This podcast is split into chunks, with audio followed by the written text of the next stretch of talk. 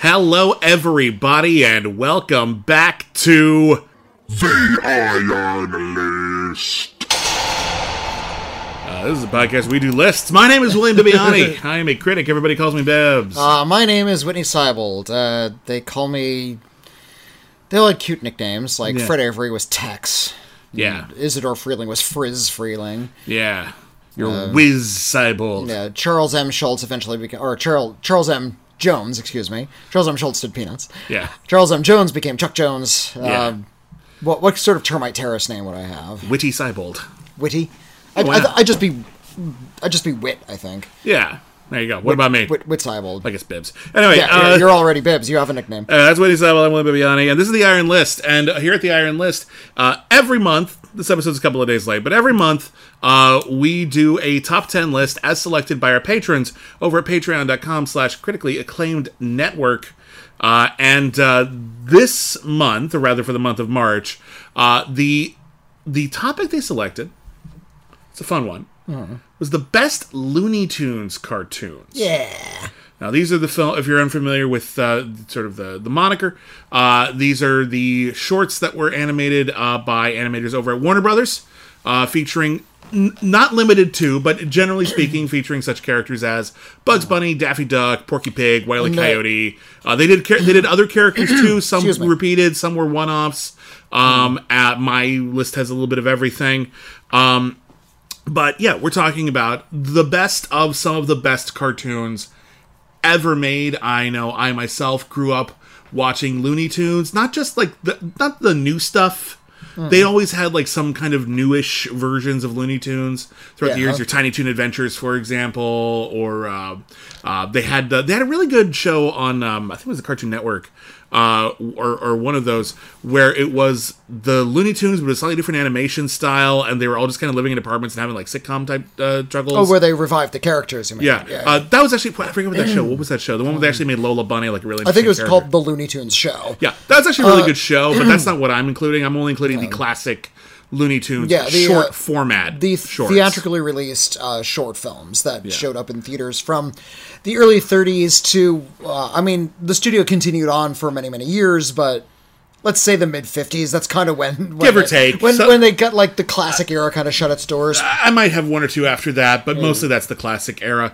Um, yeah, Yeah, like uh, like the Duxorcist, yeah, stuff that was coming out in the '80s. There's a whole series of short films when uh, uh, Bugs Bu- or uh, Daffy Duck teamed up with Speedy Gonzales.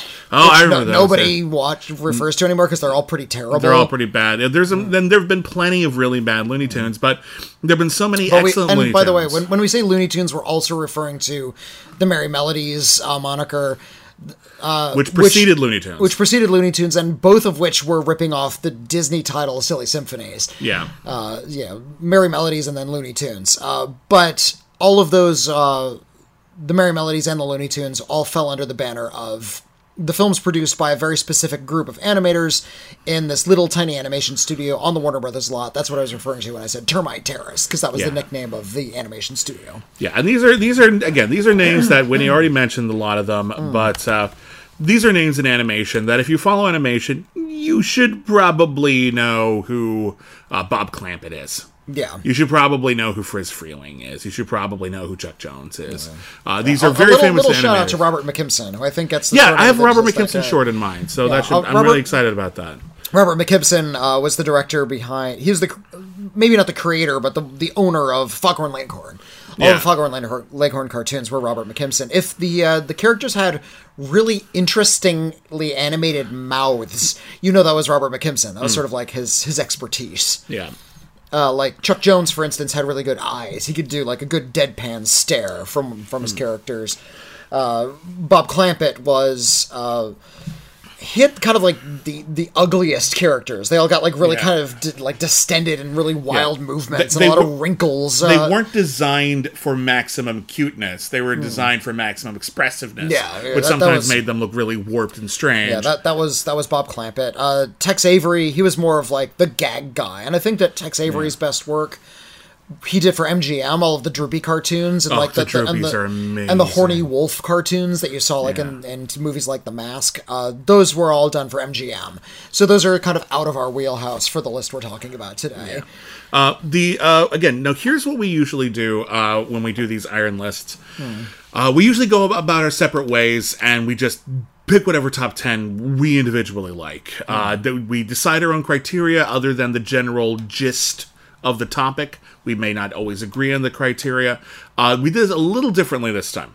Uh, first, uh, we decided. Uh, uh, well, I guess more important than anything else, we decided to omit some things because there are certain Looney Tunes that have been canonized. Yeah. Now, some might argue that the list goes on longer than we have it, but we decided that the three most obvious and typically most celebrated Looney Tunes were just they just take up space. Yeah, it's like uh, trying to come up with a list of the top 10 movies about citizens named Kane. Yeah, like We're to leave Citizen Kane off of the top of that list Yeah. because you know that one. You should, you, you yeah. It's it's dedicating a lot of space to it. It's like maybe and these, maybe uh, well deserved, but you don't really need it. So Uh, the- there's three films, all directed by Chuck Jones, Yeah. uh, that are.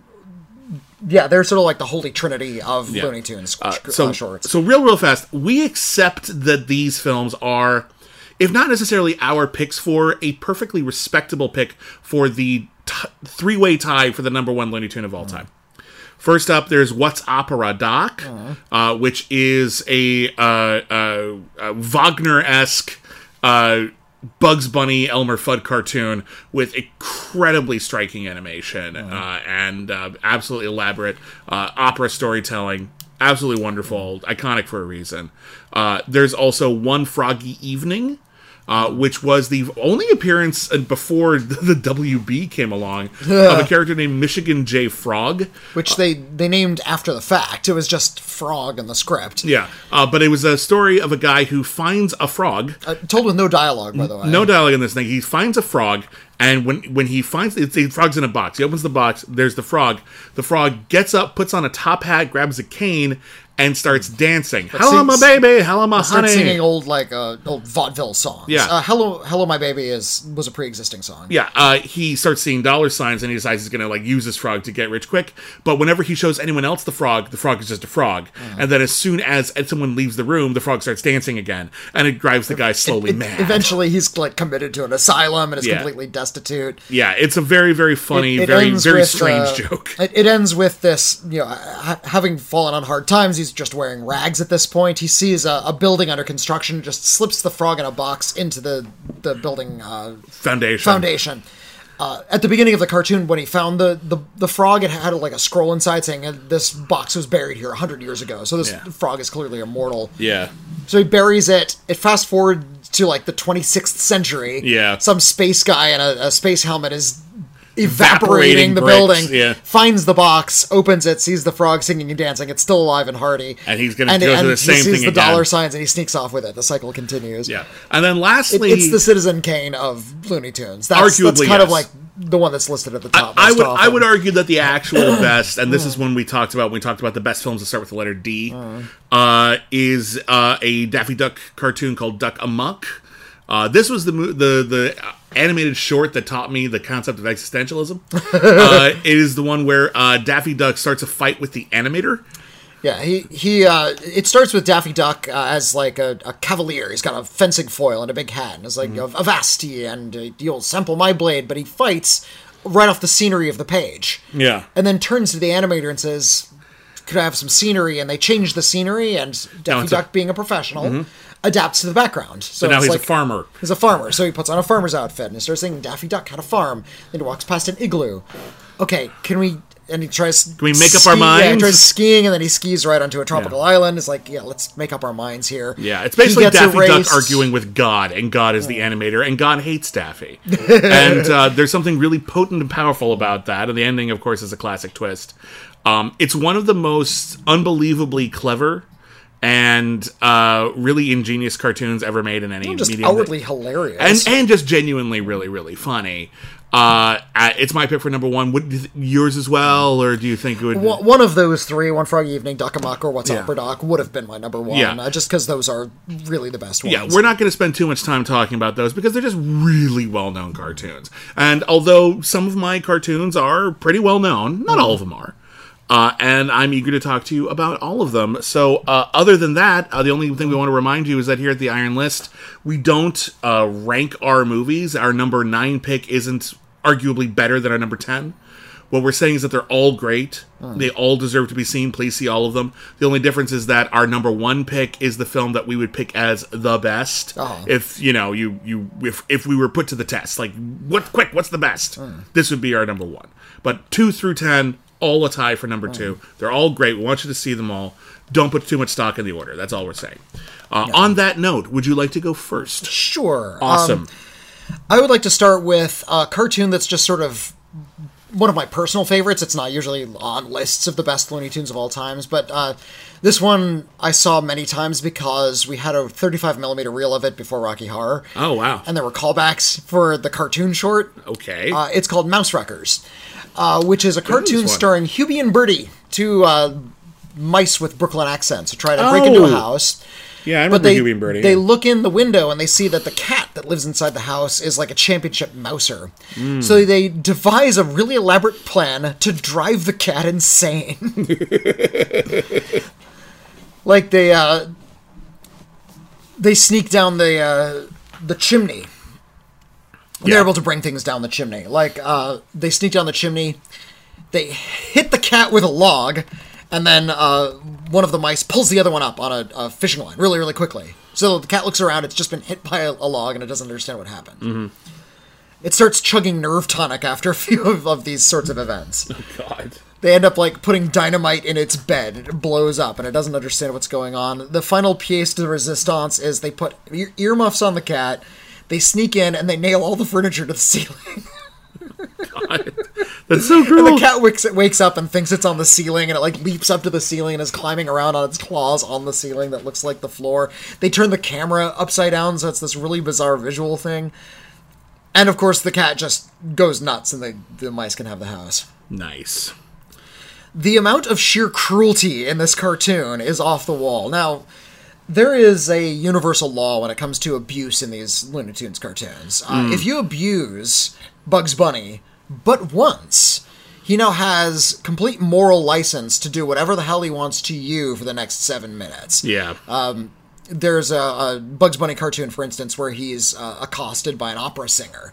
And Bugs Bunny spends the rest of the cartoon just uh, completely abusing the opera singer, where the punishment has far outstripped the crime. right. But we don't care because we like seeing Bugs Bunny abuse people. Yeah. Watching Hubie and Bertie torture this poor cat is hilarious because of how how innocent the cat is. The cat has done nothing in the cartoon to them. Yeah. We know that the cat is a championship mouser, but it's not a cruel looking cat. It's not a monster cat. It's just sort of a an ordinary looking, kind of peaceful, dippy looking yellow cat. yeah. Uh, the cat is named Clyde. Uh, Claude. Claude, excuse me. Claude, Claude. Yeah, Claude. Claude made a lot of appearances uh, in various Looney Tunes over the years. He's not one of the more famous characters, uh, but he's one of the ones you recognize if you sure watch a lot of Looney Yeah. Tunes. Um, yeah, people don't talk a lot about those goddamn mice. Yeah, Hubie and Bertie. Hubie and Bertie, they, they were they were evil. they were just evil minds. horrible mice. There, there's another one. Uh, I think it's called the. Uh, there's one uh, with Porky Pig and Sylvester, and they check into a haunted house. It Hmm. Oh, turns out it's yeah. just Hubie and Bertie kind of torturing them. Yeah. they pretend to they like pretend to execute uh, Porky in front of Sylvester. It's pretty fucked. there's a streak of genuine cruelty in a Mm-hmm. lot of Looney Tunes where um, everyone is out to get everyone else. It's like this sort of uh, dog eat dog world, and Well, it doesn't really matter. Here, here's why I admire Mouse Wreckers. I actually admire it because of its like weird kind of nihilistic cruel streak. Yeah. Because you look at Sylvester cartoons and Tweety cartoons; those they're abusing each other all the time, but you understand the dynamic. Cat One is a cat that wants bird, to yeah. eat a mouse or Yeah. Mm-hmm. eat a bird in that case, and the bird is defending itself. Uh, same with the Roadrunner and the Coyote. The Roadrunner is prey for the the coyote. There's a predator prey the, the coyote is doing what coyotes do. You can't. Yeah. You you might sympathize with the roadrunner and hope the roadrunner gets away, but Mm-hmm. you also feel bad for the coyote because it's just trying to eat. Yeah, What else is it supposed to eat? By the way, is there no other form of life in that desert? nope. None. None. No, There's- nothing there's else just- is alive. Just Acme delivery people. Oh That's the God. only other form Why of doesn't he just eat the Acme delivery people? Just send more. Wouldn't that be the easiest thing? You would think. Would that that would be, be- a great. That'd be a great short, actually. Where it's actually like Well, Wild Coyote versus that- the Acme that- just people. that's the joke at the end. It's like the Acme delivery guy just grabs him, and the last shot is him like rubbing his tummy. Yeah. The Oh. Roadrunner comes up, he hands him a drumstick. Know, just a little kind of grim. yeah, that, grim that's ending. quite grim. I think maybe a bit more so than we needed. Yeah, But, uh, that'd be funny. Um, anyway, that's anyway. I, I'm I'm not as familiar with that one, so I don't have a lot to contribute with that one. But that is that is I do remember it. It is funny. There's a lot on my list where um, I actually tried to get a good uh, cross section of directors because Yeah. the ones we grew up with weren't uh, the whole of Looney Tunes. A lot True. of the early black and white cartoons weren't rerun on Saturday mornings, which is when you and I, people your our age, kind of consumed these cartoons. Yeah. Uh, and there were a lot of cartoons, like a little bit later on, or by other directors, uh, that didn't make their way into rotation. There's just sort of this solid core, and most of the ones that they selected for that rotation were directed by Chuck Jones. A lot of them. Yeah. And I think Chuck, Jo- uh, Chuck Jones is a brilliant director. I think he's one of the great comedic directors of all time, really. but he's just one of many. He codified a lot of language of slapstick that we still use today, but I wanted to skew away from a lot of my favorites just because Mm-hmm. I wanted to include other things by other directors. So there's, we're going to see Chuck Jones again, but I'm going to try to give you some other people as well. Awesome. Well, my number 10 pick, and it's actually quite appropriate because um, it's actually a tie because I think one of them is a better story, but one of them is the better comedy, but they're interrelated. Uh-huh. Uh, a- and one of them features Claude. Okay. Uh, this this is t- two of my favorite characters in Looney Tunes. They only did a handful of them, Hmm. but they're always great. Were Mark Antony and Pussyfoot. oh, Mark Antony. Mark Antony- Did, did you choose Feed the Kitty? Uh, I f- chose Feed the Kitty, and which is the original Mark Antony Right. Pussyfoot cartoon, and also Cat Feud, which I think is the funniest. Okay. Uh, um, Feed the Kitty's on my list. Feed- oh, good. Yeah. I'm glad to hear it.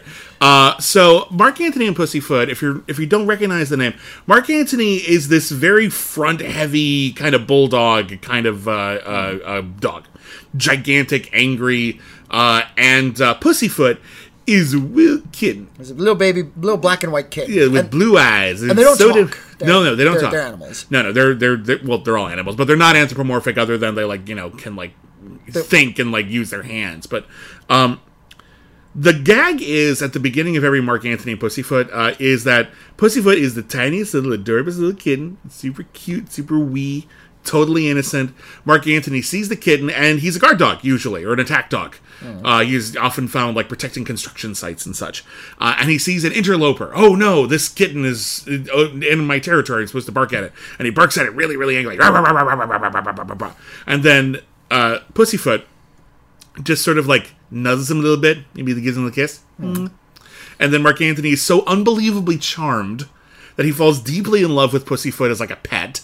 And he puts Pussyfoot up on his back, and Pussyfoot does that cat thing where he sort of paws and claws. a little muffing action. and Mark yeah. Antony is like, ow, ooh, ah, ee. And then Pussyfoot just sort of settles and then falls asleep on his back, and they're the cutest thing ever. Uh, there are two basic types of Mark Antony and Pussyfoot cartoons, and this is why I'm picking a tie. Uh, the first one is from Feed the Kitty, which is their first appearance in 1952. Uh, this is a Chuck Jones cartoon, uh, where Mark Antony is told by his owner, who is uh, personified as, as a human with like just basically a pair of legs. Um, Yeah, and see boy her- did the we never see animators boy did the animators like drawing those legs. By the way, I think there's some very lonely animators in the Termite Terrace at that at that juncture. Um, uh, she's told that Mark Antony isn't allowed to bring anything into the house, and if she does, she'll destroy it. So he's trying to hide this kitten. So a lot of it's just him trying to hide this kitten, trying to protect this kitten. She says, "Mark Antony, what is that?" And he like rolls Pussyfoot up into a ball and like uses it as like a powder puff. And just like, "Oh, I'm just putting on my makeup." And she's like, "You're such a weird dog." And then finally, uh, Pussyfoot like runs away, and he can't. He loses track of Pussyfoot. And in Feed the Kitty, he uh, Pussyfoot ends up inside a bowl of cookie ma- uh, cookie batter. And Mark Antony doesn't see Pussyfoot crawl out of it. So the climax of the thing is he's watching the mom mix it into a knead mixer, dough and knead put it the in the dough, oven, yeah. carve out cookies, put it into the oven, and every single time Mark Antony is like having this huge heart attack. And when he finally just can't take it anymore, she kicks him out, and it's just him crying, thinking that his like his Little lovely beloved kid pet kitten is dead. is horribly dead, and then she tries to make him feel better at the end when the cookies are done by handing him a little cookie in the shape in of the Pussy shape of a kitten. which is just him dying inside. But it turns out Pussyfoot is fine, and it's all very sweet. Um, the other one is Cat Feud, which is the other type of Pussyfoot cartoon where Mark Antony has to actively protect Pussyfoot from an interloper. And in this, but the weird thing about Cat Feud, and the one reason why it's not quite as good as Feed the Kitty in terms of story, if I was, if this part made more sense, this would be my number one pick. Uh, is that he's not protecting Pussyfoot from like another dog, you know, the natural enemy of a cat in these cartoons. He's protecting him from Claude Cat. What does Claude have against Pussyfoot? I don't really understand what we're after here. So basically, it's uh, Mark Antony falling in love with Pussyfoot. They're at a construction site. There's a bunch of really brilliant gags about like girders falling and Pussyfoot accidentally like walking onto a girder as it falls, and like will Mark Antony able to catch him? And it's all just. It reminds me very much of uh, the Animaniacs cartoon Buttons and Mindy. Yeah, which which was clearly inspired by uh, I think the so. Mark Antony cartoons. Yeah. Not, not nearly as funny, but well, uh, because Buttons and Mindy, if you recall, Buttons and Mindy and Animaniacs, Mindy was a little girl and a toddler, uh, and uh, Buttons was her beloved dog. And at the beginning of every episode, Mindy would get out of wherever her mother put her, a playpen, whatever, and get into trouble. And Buttons would lose his mind trying to protect Mindy. Uh, Mindy is completely oblivious. Buttons suffers horribly and usually gets punished at the end for not taking good enough care of Mindy. And the only solace he has is that Mindy loves him. Uh, it's not enough solace, if you ask me. I think Buttons is just a tragic figure, uh, whereas I think uh, Mark Antony and Pussyfoot have a better like sort of relationship. Yeah. they actually really do love each other, like very very tenderly. Um, anyway, Cat Feud has the better jokes. Cat Feud has the better like character animation, if you ask me. yeah. But Feed the Kitty is the better story, so I'm putting them together as a tie. Okay. But I love Mark Antony and Pussyfoot; they're two of my favorite characters. Uh, so you already so you had Feed the Kitty. So why don't I just move on to the next one? Um, so yeah, my I- next I, pick. I, also love Feed the Kitty. Uh, Yeah. I, I think the uh, there's a lot to be said for. Uh, I, I think of the the animators. Um, Bob Clampett and Chuck Jones were the best actors Mm. in that they were able to sort of act smaller moments really well. Chuck Jones was really good at like subtle stuff, like little facial expressions, whereas uh, Bob Clampett was much more like demonstrative, a lot more wild, like outward movements that Mm. display a, a greater range of emotions. Um, some of the acting in Feed the Kitty is great. The suffering on Mark Antony's face. Oh, yeah. when he sees the the Yeah. cat getting baked is pretty sublime. they they literally just stole this routine for the bit in Monsters Incorporated where it looks like Boo has fallen into some kind of weird conveyor belt. oh, it's the thing that's like eating up the the, the wooden doors. It's like Yeah. a wood chipper or something. yeah, and you just see Sully just like every time there's a new horrible thing that happens to the door, he like Mm-hmm. his face falls and he goes ah. it's totally just. I think even the commentary track they they cite it by name. They they Mm-hmm. know exactly what they're doing. Uh, my next pick is a similar story, uh, but it has the gag. You know, like we all have like that one gag that we just remember over and over again that always makes us laugh. Maybe it's the, but this one's the delivery more than anything else. Uh, let me let me ask you maybe if you know what commercial what one it- it's from. Uh, not happy birthday. oh, not the happy birthday. Not happy birthday. Uh, this is from a cartoon from Robert McKimson called Uh, "It's Hummer Time." I uh this one filled me with filled me with anxiety as a child. Right? Actually, it's about a, a bully cat uh, who forces a uh, like his victim to choose his punishment. Oh no, it's a dog. Or it's a dog. It's a dog. So what? So what happens is, well, there's a couple of versions of this one, but um, uh, it's Hummer Time is about a cat. It's not a. It's not a cat recur- recurring. You might as well assume it's Claude, but it looks a bit more like Sylvester. Um, and uh, he's hunting a hummingbird, and it's one of those like you know like playful Looney Tunes Marks who's actually like not going to let you get the drop on and he's going to get you in more trouble than it's worth to actually hunt the animal. He's trying to hunt this hummingbird, and every time he does, he ends up inconveniencing or slapping in the face or somehow uh, invoking the wrath of a bulldog who's just going about his day. The bulldog looks a lot like Mark Antony, but it's not like Mark Antony. Why this couldn't have been Claude and Mark Antony, I have no idea. And every single time he invokes the wrath of the bulldog, the bulldog has he doesn't just like hit him or spank him or shove dynamite down his pants. He has a weirdly a Wheel of punishment. it, it's it's it's like the Spanish Inquisition. Like it's just this incredible, horrifying bit of punishment. Now, in some cartoons, he has like a wheel of punishment. In it's Hummer Time. This is the I believe this is the original one, which had the Happy Birthday. Um, he just has a gimmick. So it's like it's like not the drain pipe, and it's like him pulling the cat through a drain pipe by the tail. Not the fence. It's like him like pushing the cat through a hole in the fence. And of course, there's not Happy Birthday, which is basically a birthday cake full of dynamite. And just to hear this, and because the cat is the joke is amazing, because we know that the punishment is coming. Uh huh. And instead of just cutting to it, it's like the dog's like, well, here we go. And the dog is just like, and I just have to discipline this cat. And the cat is absolutely horrified. Anything but happy birthday. And then we cut to the dog has clearly spent quite a few minutes setting up this elaborate punishment. And the cat is just sort of sitting there waiting for it to happen. And then it does. And it's horrible. And the reason, and it's Hummer Time ends, however, with, um, a nice bit of comeuppance where the hummingbird basically tricks them both into enduring every single one of the punishments that the dog has meted out. So the hmm. dog gets the punishment too, which is a nice little uh, uh, poetic justice. Okay. because often the often the uh, the torturers get off scot free in Yeah, these well, things. th- that's that was Mouse Wreckers. Yeah. they, they they torture a cat until it goes insane and they win. Yeah. and that's the end of the story. It- it's nice. It's nice that every once one every once in a while one of these has kind of a moral compass. Like I'm not sure why the cat needed to go through that again, but the dog at least gets uh some of its own medicine. Yeah. Uh, so uh, it's incredibly funny and yeah, the combination of abject horror and daily routine is just weirdly funny. It's a weird joke, but it absolutely works. yeah, All right, what's your next pick?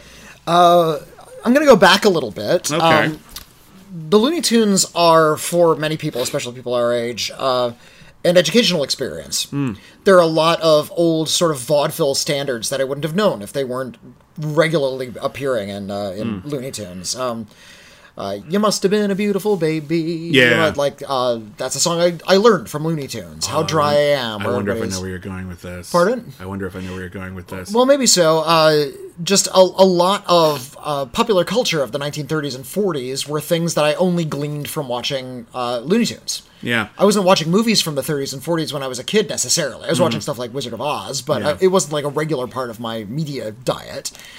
But I did get to know uh, sort of the look and feel of a lot of old Hollywood stars Oh. through uh, through uh, these old cartoons. So I'm going to choose Hollywood Steps Out Okay. as uh, one of the best Looney Tunes. Uh, Hollywood Steps Out is a, a going, Tex but okay. Avery cartoon, which is about a uh, nightclub full of Hollywood's biggest stars at the time when the, Yeah. the short was made. a lot of caricatures. yeah, and it's it's all caricatures, and they're all uh, animated in kind of a weird way. Like clearly they knew how to do a still uh, caricature, the artists, Yeah.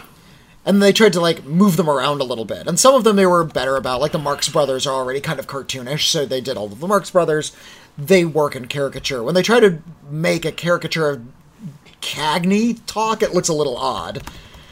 Uh, some of those people, I don't know who they are still. it's like I know who Laurel and Hardy are. I know who uh, Jimmy Stewart is. I know who Henry Fonda is. I think the caricature of Henry Fonda is really wonderful. Yeah.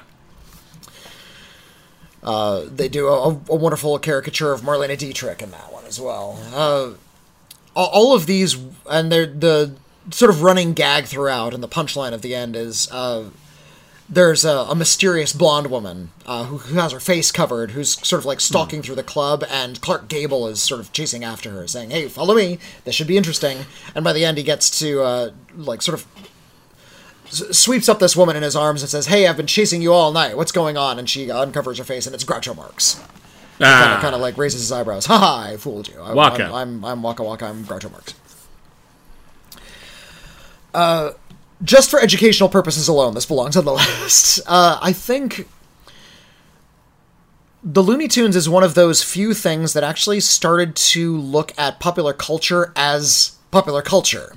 That it started to look out as at showbiz in general and sort of compiled it in a way that wasn't being done in mainstream feature films or any other venue. And when we say this, what we mean is that if you actually watch like a lot of classic cinema, there aren't a lot of references to other contemporary movies the way we would now casually reference something like Star Wars or Indiana Yeah. Jones or whatever like that. Occasionally Because, there would uh, be like one quick gag, but generally speaking, it was considered a little gauche, and it kind of felt like it was like almost breaking the fourth wall to Well, it- it acknowledge was- that Cary Grant existed in real life. It, it was distracting uh, because you didn't want to call attention to necessarily an- another studio's product, for instance, or another film. You want people to focus on that film right in this moment. Hmm. Also, you know, this was you know the 30s and 40s. TVs weren't in homes yet. Yeah, And movies were not an experience that people had literally every single day. You had to hmm. step out for it, so it's a little different.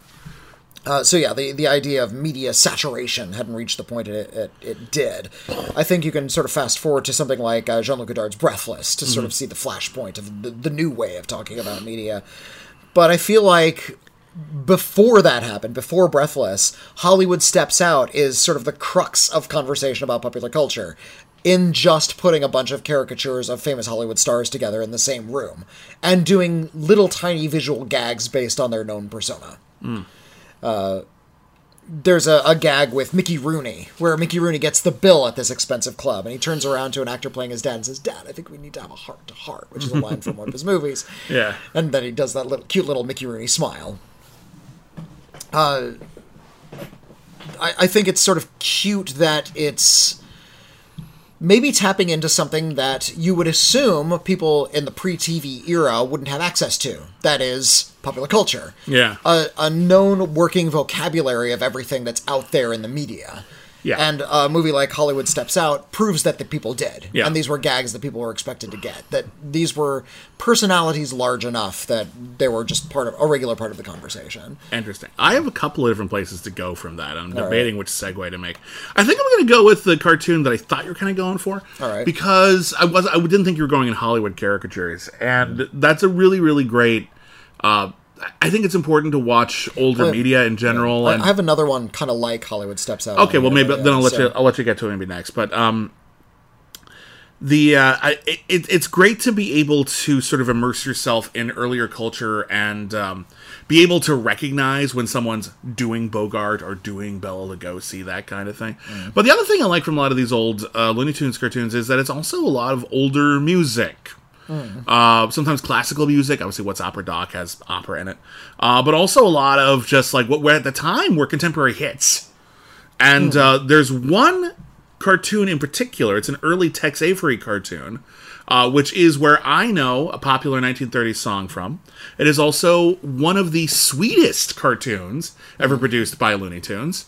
Uh, it is actually not. It doesn't feature any of the ca- usual cast of characters, and frankly, it's not even that funny. It's just a nice, kind-hearted story. It's called "I Love to Singa" from Oh, 1936. that, that that's like a runner-up on my list. Yeah. I didn't choose I Love to Singa, but I Love to sing. Singa became uh, a big part of the conversation in the '90s because uh, it was quoted in an episode of South Park. yeah, Uh, aliens took over the town, and when they zapped you with their ray, they sang audio from this very cartoon. yeah. So I Of- love of uh, the young Owl Jolson. yeah. So uh, the the the gag in it is there's a family of owls, and uh, the father is, and this is very very much a, a takeoff of the jazz singer, uh, but uh, the father is a very stuffy classical musician, and he's trying to teach his young son uh, to sing classical music. Well, and when, Um, in fact, uh, the opening of the cartoon is all of his children are hatching, and each one hatches literally with an instrument. yeah. And uh, the youngest, Al Jolson, hatches and starts singing jazz. Yeah. Horror of horrors. And the jazz song he's singing is actually it's not a it's not a particularly like by today's standards it's laughable. This would ever be considered controversial, uh, but it's uh, I love to sing uh, about the moon and the June and the spring. uh, yeah. I love to sing uh, about the skies of blue. So you you probably have heard some variation of that tune. It's a very very cute song, uh, but at the time it's a, it's a bit risque. It's a bit like oh my god, we're just gonna sing about stuff now, are we? Um, so it's a story about a guy who is trying to uh, keep his son's interest in contemporary music down. And over the course of the film, uh, the, the child becomes ostracized and then ends up having an opportunity to sing, like on the radio, his newfangled music. and then his father shows up, and his father's like here to like see his son perform. And when he sees his father instead of singing the song that was going to make him really really famous the owl starts singing the classical music and all of a sudden his career is destroyed and the dad realizes that he's made a horrible mistake and he tells his son it's okay to sing the music that you like and then they all celebrate new music. Uh, it is the kind of story that we're still telling today. Something like turning red is something very very similar. There's a generational gap where parents don't really understand their kids and they try to impose their values, not realizing that their kids have perfectly fine values. It's just that tastes have changed, interests have changed. People are becoming uh, slightly different than they were in your generation, and it's perfectly okay to accept them. Uh, and this is that story told as efficiently as I have ever seen it. it's really endearingly animated. What it doesn't I, have a uh, lot of that strangeness you're used to from Tex Avery. It's actually a lot more reserved than Tex Avery's the- usual this- stuff, but it's great. Well, you're, ta- you're talking about Tex Avery. Uh, I Love to Sing is one of the earlier shorts. It came out in 1936. Well, Yeah. they've been doing it like for almost a decade at that point, but uh, you know, 1936 is sort of before the. Yeah. kind of the golden Th- this era. is like Tex uh, Avery's like eighth or ninth short for Warner Yeah, Brothers. so he this, this was before long, Tex yeah. Avery got to be Tex Avery. Yeah, he hadn't necessarily found his own voice yet, uh, which is fine. Uh, uh, but um, yeah, this is a wonderful cartoon. This cartoon is a little Mm. masterpiece in and of itself. something like I Love to Sing uh, really points out uh, something that I think we all need to acknowledge about film story. Uh, and you know, we're so used to uh, sort of your traditional 90 to 120 minute screenplay having very particular beats, and stories tend to move in a certain way because they're all codified in screenwriting books, and that's kind of what studios mandate from a lot of screenwriters. Yeah, follow the formula. Yeah, the, the formula is, is all. And when you actually boil stories down to their actual talking points, you usually only need like a minute to Yeah. tell those stories. You can get again. Look, there's uh, we were just talking about this in our critically acclaimed mm-hmm. podcast. There's a SNL sketch from like a week ago about this- this recording mm. where they talk about short movies and how valuable how we value short movies because we don't always have that time. But there's a bit in that song where they talk about the best short movies are Pixar shorts. Which are three minutes, which are typically three minutes, and they're typically maximized for emotional punch. Hmm. Not always, not always equally successful, but like, yeah, you get the whole story out there in like three So- fucking minutes, and it can be very effective. so I, I think that that's good evidence that story in a feature length film is maybe less valuable than the telling of it and the Yeah. character and the moments and the time you take. Yeah. uh, that's what you think of when you think of a movie. The actual story beats are just story beats. It's Yeah. like the I very could the give most you the gist of a story it, in a yeah. minute. Like, I- Exactly. yeah. There's um, I'm, I I haven't gone there in a while, but I was very fond of a, a website called AngryAlien.com. They had Oh. uh, they did these little animated reenactments of feature films in 30 seconds, uh, animated with rabbits, bunnies. Oh, I remember this one now. Yeah, yeah, I've seen They, they were big in sort of like the late 2000s. yeah. I think Starz ended up buying the property. I, yeah, big. oh, they did, didn't they? Yeah, it's weird. Uh, but yeah, you can get the story of Casablanca in 30 seconds and not miss any important details. Yeah. Like, please hold these visas. Of oh, no, I'm taking away of the plot. Just Yeah. the, the, the Just the story itself. yeah. You don't get the bigger moments. It's the back cover of the book, yeah. Yeah, yeah. So, um, yeah, I Love to Sing is, is a good example of that. Do you need to see a feature, feature-length version of The Jazz Singer? Not if you just want the story. The Yeah. story's not important in The Jazz Singer. Yeah. The singing is important in The Jazz Singer, and I like... Uh, I love to sing a little bit better because there's no racist imagery in it. That's also true. Not that I recall, anyway. Uh, so, anyway, that's I love to sing. What's your next Right. pick? Uh, I'll go with um, this one's not a Tex Avery cartoon, but it follows the Tex Avery mold. This is actually a Robert Clampett cartoon, Okay. but Tex Avery was the guy. No, he was the gag man. Uh, he would he would do the cartoons that were like uh, like uh, travelogues. Like we're gonna travel around the world, and here is here's the Sphinx. And it's just sitting there. And the Sphinx says, monotonous, isn't it? and then it moves on to the next gag. Here we see a deer. Here it is looking for food in a house, and it gets up and pounds on the door. Hey, how about a handout? Move on to the next one. Here is a cow puncher. He's punching a cow. What? This can't be right. Ah, you're confused too. Punch, punch, punch, punch. They move on to the next gag. We don't go back to any of those other gags. Just like he had an idea for like a like a twenty second gag and just Yeah. strung a bunch of them together. That's that was Tex Avery's specialty. So, what's this one? This one is a Robert Clamp- Clampett cartoon called Book Revue, and this set the template for uh, a lot of cartoons that came after, where the the lights are out, uh, R E V U E Book Revue, um, and uh, the lights are out in a bookstore. And the characters in the books climb out and start interacting with each other. And this is another pop culture thing like Hollywood Steps Out, where it's just taking the hot literature of the time, or just well known classic literature like Henry VIII Yeah. is in this as well, and they all just start interacting with one another. Uh, Oh, they- I haven't seen this forever. I know what it Okay. took me. I look. I had to look at some stills. I was like, wait a minute, wait a minute. Now I remember it. Yeah, yeah, fair enough. Yeah, good pick. Uh, and yeah, this this is another example where I, I'm I'm picking it because it was really educational. Um, They make reference to a book in this uh, in book revue that I still don't know anything about. It's called So Big. Okay. Uh, I don't know about So Big, but eventually, eventually, uh, Daffy Duck shows up in this as well. Uh, he sings a lot of scat. Uh, there's just a lot of like pop references that I still need to sort of study. But yeah, all of the hot books of what year did this one come out? Uh, 1946. All the hot lit of 1946 is on display. Uh, I I kind of love that. I kind of love that it celebrates reading, and it does point out that oh wait a minute, people were just reading hot lit all the all the time, and there was like pop literature at the time. Uh, what is um, what is the character that uh, Daffy Duck? Yeah, he because he Is- is got like imitating. got like a zoot suit. It's got a zoot suit and like a blonde wig, and I'm not exactly sure what uh, What what, the gag is, yeah. there? Uh, nor am I honestly. You, you know that I, I you know doing more than I did. Uh, let me see here. But uh, yeah, if, if you look up uh, just the dense number of pop references in this cartoon, this would give you like a full uh, map of where pop culture was in 1946. And I really appreciate that it is so complex and does go so deep into popular culture that uh, it, it really kind of ch- changes your perspective of Yeah. the way people were consuming media at the time. it might help to do a little ancillary reading here, and it's worth remembering when you're watching these like older cartoons that um, a lot of the pop culture references that we take for granted right now will be alienating to future generations faster than you think. yeah. Give it 10 years in some cases. Some cases, in some cases maybe 20. A lot of the things that we just sort of know offhand, there will come a time, especially if you're younger and if, you're, if you haven't experienced this yet, like in your teens or 20s when you're listening to this. Um, right now, almost everyone in your age group is in your age group. They grew up with the same stuff you did. They're hmm. experiencing the same pop culture you did.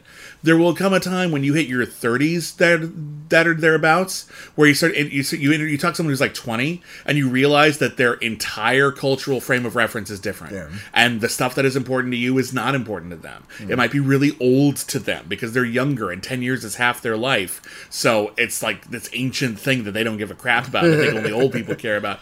And you're going to run into that in something like Book Revue or a lot of these other older Looney Tunes, where like these are references to books that were super popular when this came out. Mm. Everyone would recognize because books were the dominant form of media. You could take a book home. You couldn't take a movie home for many decades. The uh, like so, people I- knew these books. These were like obvious jokes. Everyone, everyone in the audience was expected to get mm. this reference to a joke of the cover of a novel called "So Big" that no one fucking remembers anymore. Mm. So it's going to be a little weird to watch it, and it might want to do a little extra research to like get the jokes. But I think that's also part of the value of Looney Tunes that they are part I- of our history. I, I like that uh, they tried to update this formula when they start when uh, Spielberg came in and started redoing a lot of these old characters for Yeah. the '90s cartoons, uh, Yeah. Tiny Toons and Animaniacs. Yeah. uh, because like they play the same, but they play a lot different. Yeah. Like the gag is the same. We're gonna put fill a restaurant with all of the hot celebrities of the day, but the hot celebrities Yeah. of the day are Michael Keaton from the 1989 Batman film, and Yeah. they're gonna have uh, you know Roseanne Barr, Yeah. f- figures in, who are like hot in the late 80s and early 90s. Uh, Babs Bunny had a thing in Tiny Toons where she did a lot of imitations. It was that was that, was her kind of comedy. A lot of people she was imitating probably aren't that Yeah, recognizable like, today. like Joan Rivers was one of her go-to Yeah. imitations. And- I think that's because uh, the voice actress Tress MacNeille could do a really Yeah. good Joan Rivers. Right, and Uh, like nowadays, Joan Rivers hasn't been with us for a while. A lot of younger people probably couldn't recognize Joan Rivers' voice, but in the '90s, you knew Joan Yeah, Rivers. yeah, uh, yeah. And they did that on Animaniacs as well, uh, especially with book revue. Specifically, they did the same thing, but in a video store. Yeah. Which is a lot different, isn't it? Because now you're making visual film references rather than alluding to lit, which is a little bit more elastic when it comes to animation. You Mm-hmm. Yeah. can kind of invent the context of the characters as you go. Uh, I also think it's very, very funny, even if I don't Yeah. get the gags. Uh, okay, well, uh, next up, I'm going to do one. This is actually Uh, let me make sure I get the exact title right here because it's All a little elaborate. Uh, okay. Ah, here we go. Uh, this next one is one of the funniest cartoons I've ever seen in my life. The timing on this cartoon uh, could could like I'm trying to think of like who's the most famously humor, humorless person in the in history, reality or fiction. Darth Vader would laugh at this. Darth Vader would be like, "Oh, I needed that today." That's a good belly laugh. Yeah, uh, I'm talking about the Dover Boys at Pimento University or the Rivals of Roquefort Hall. This is my number one. Oh my god! I did it to you. You did it to me this That's, time. Um, that's fine. Often Whitney picks my number one a little early.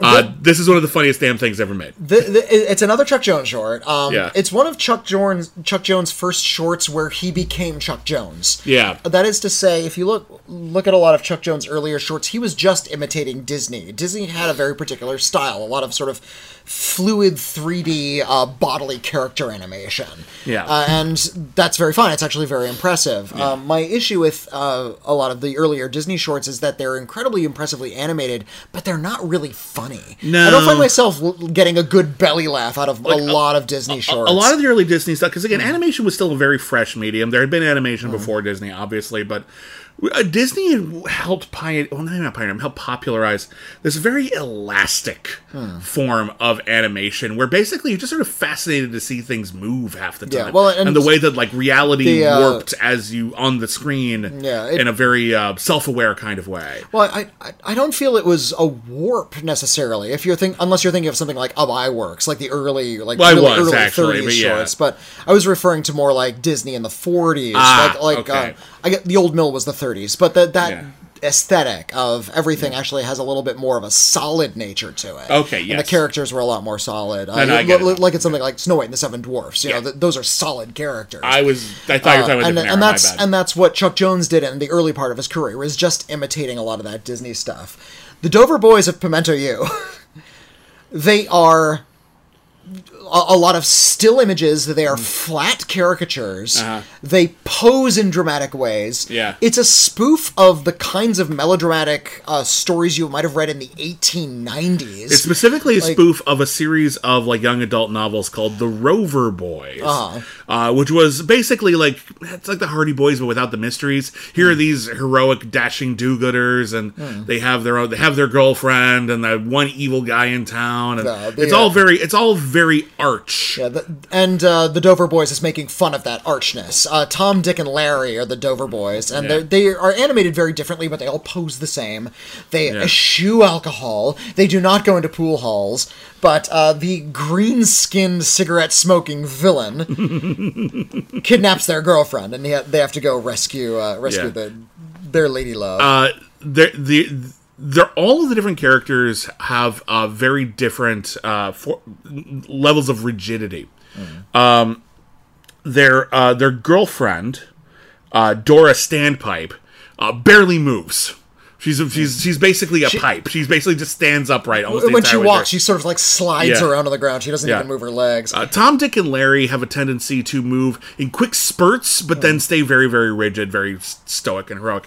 And then there's Dan Backslide, the villain, who is absolutely wonderfully extreme in every Yeah. way. I love it when he. How I hate them! They drive me to drink. and then he runs to the bar and he just drinks like Shot fucking shot shots shot over and after over shot, again.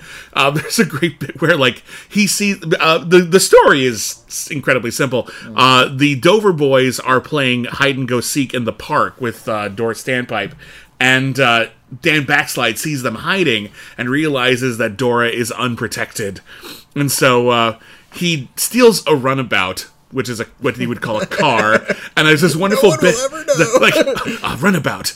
I'll steal it. No one will ever know. He steals And- her. and she doesn't even notice because she's so busy counting. Dan the, Backslide is, is Mel Blanc. Oh yeah. Uh, we haven't we haven't given a shout out to Mel Blanc No. yet because we haven't gotten to sort of the main characters yet. But no, yeah, we haven't really talked about like a lot of bugs and Daffy But yeah, type stuff. Mel, but Mel yeah. Blanc played Dan Backslide. He don't, did not play the Dover Boys. Yeah. Uh, and basically, he kidnaps Doris Standpipe, and he's he's trying to like attack her, but while she's calling out for Tom, Dick, and Larry, She's pounding on a do- the door of the room she's locked in. Yeah, but every with her time- back to Dan Backslide. every time he like tries to sneak up on her, she picks him up and throws him. Just there's- absolutely throw. She does not need any help whatsoever. She beats the living shit out of Tom, out of Dan Backslide My, uh, until Tom, until Dan Backslide is calling Tom, Dick, and Larry for help, and that's Help, the gag. Tom! Yeah, the, my favorite visual gag where she, she's pounding on the door, looking out the window, and uh, Dan Backslide's coming up behind her, and her body, her whole body bends backwards to kick him in the, the chin. like her top half doesn't stop doing what it's doing, but she still kicks him from behind. Yeah, it's it's incredibly brilliant. And what's weird about it is that it's actually playing with a technique which we don't usually associate with the Looney Tunes, which is very limited animation. There's a lot of this is isn't that animated. There's a lot of it's just being still, uh, and the stillness is the gag. The gag is that nothing's happening right now. Why isn't anything happening right now? It's really weird. Later on, people like Hanna Barbera would use this to make cheap ass cartoons because you don't need to constantly animate anything to get the gist across. But Chuck Jones was here doing they it on purpose. style, yeah, yeah. and this is absolutely brilliant. One of the funniest it's- things ever. Um, if you haven't seen it, please do. It, it is so damn funny. Yeah. Uh, Well, I'm sorry I took your number one. No, it's fine. It's fine. I'm glad we got to talk about it. Um, Speaking of some of uh, some of the funniest cartoons I've, I've ever seen, maybe we can get into uh, some of the better known characters. Uh, mm, so yeah, let me let me do another Chuck Jones because uh, I have a couple more Chuck Jones on my list. Um, One that you know, the Dover Boys always makes me laugh. Yeah. Drip Along Daffy always makes me laugh. Yeah. I love Drip I know Daffy. you do. This is one of your favorites. Drip, Drip Along Daffy has long been one of my favorites. Uh, I, I, it was really close to being on uh, right at my number one. Let's be honest here. We're Daffy people, right? We are Daffy people. There's a couple Uh, of Bugs Bunnies on mine, but we're mostly Daffy.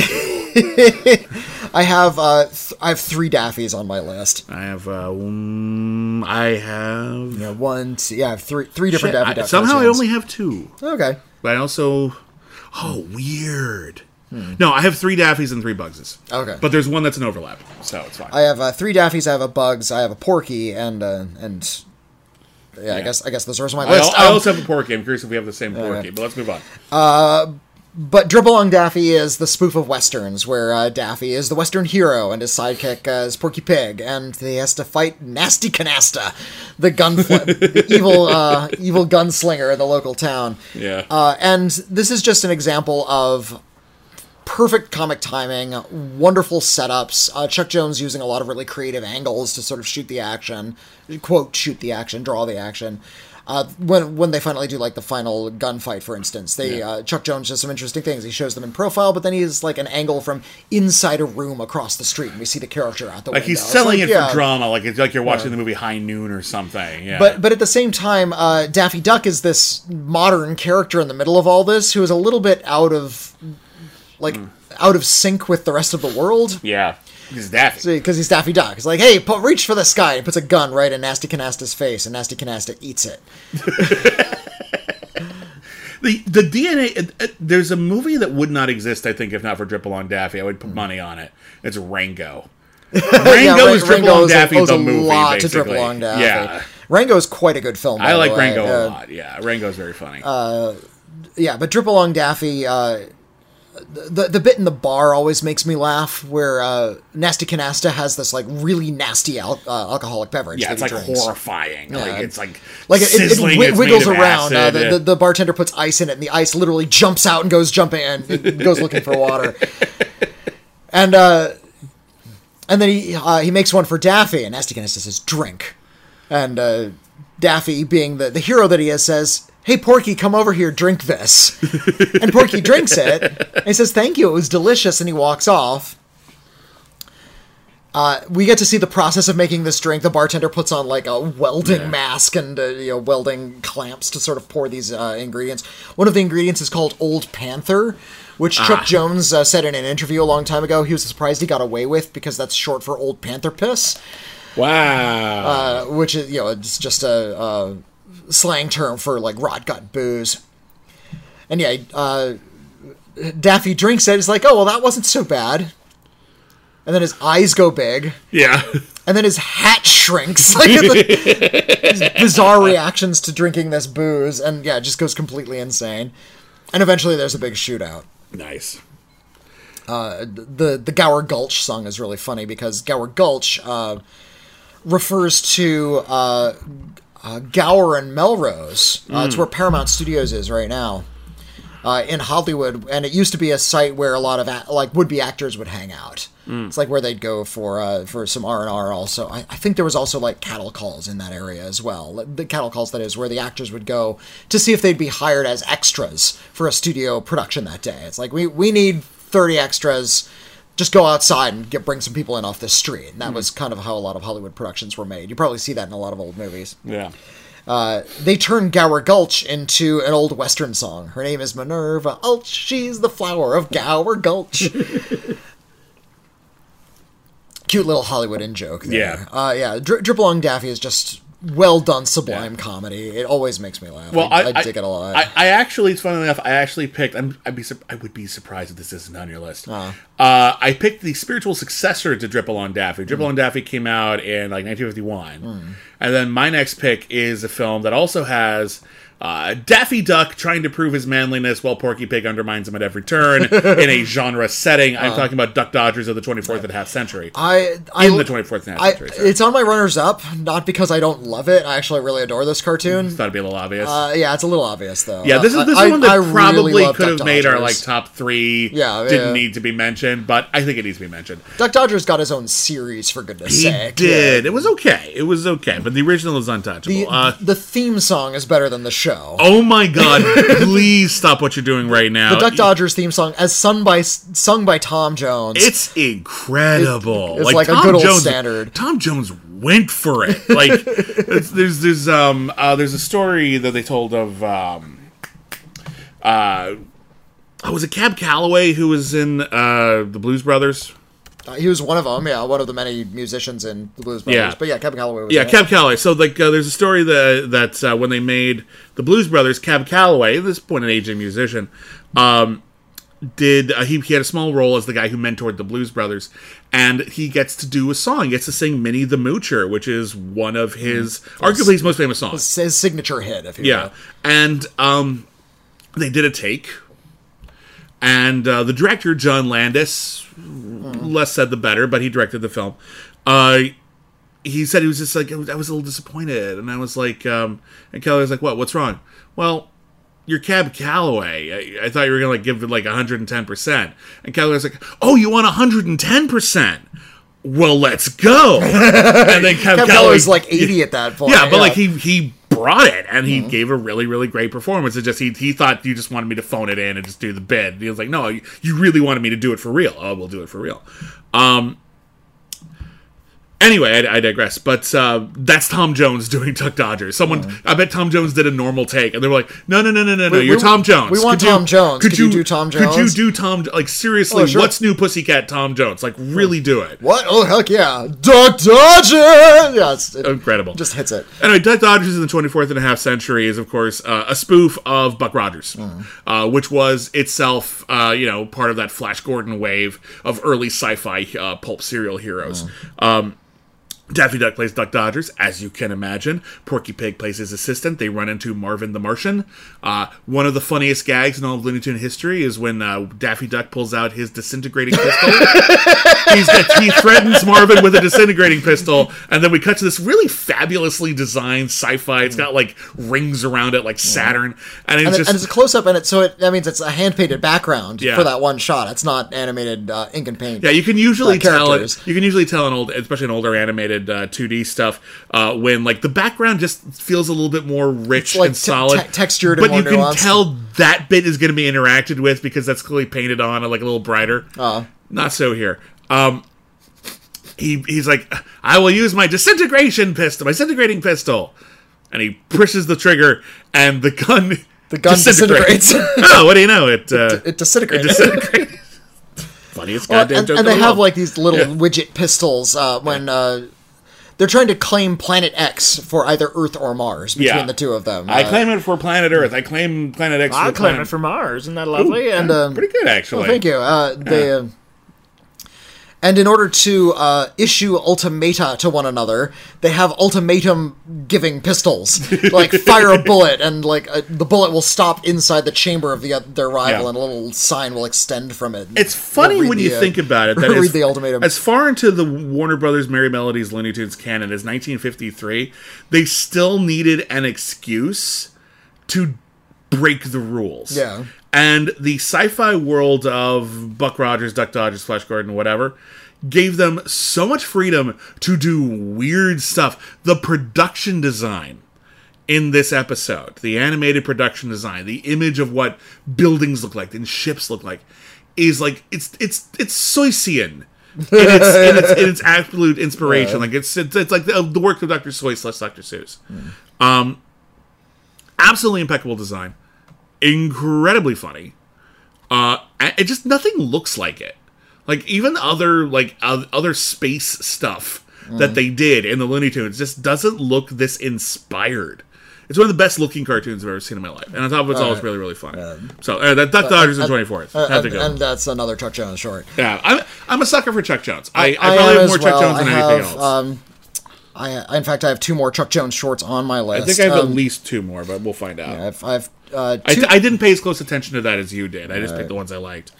Okay, um, well, I guess I'll go through another uh, Daffy Duck Chuck Jones short. Uh, another, another one that always makes me laugh. Uh, the Yoiks and Away bit from Robin Hood Daffy Oh, will never not make me laugh. Uh, Oh my god! And it's another it's another one that pairs him up with Porky, except this time Porky is his nemesis. well, Porky is only his nemesis in that he's making him look foolish just by laughing at his every effort. Yeah, it's uh, he's playing Friar Tuck, and but- uh, Daffy is is Da- obviously Daffy Duck is Robin Hood, and uh, Daffy Duck um, starts by like singing. He's playing a lute, and he's walking through the Yeah. woods, and he's singing about being Robin Hood.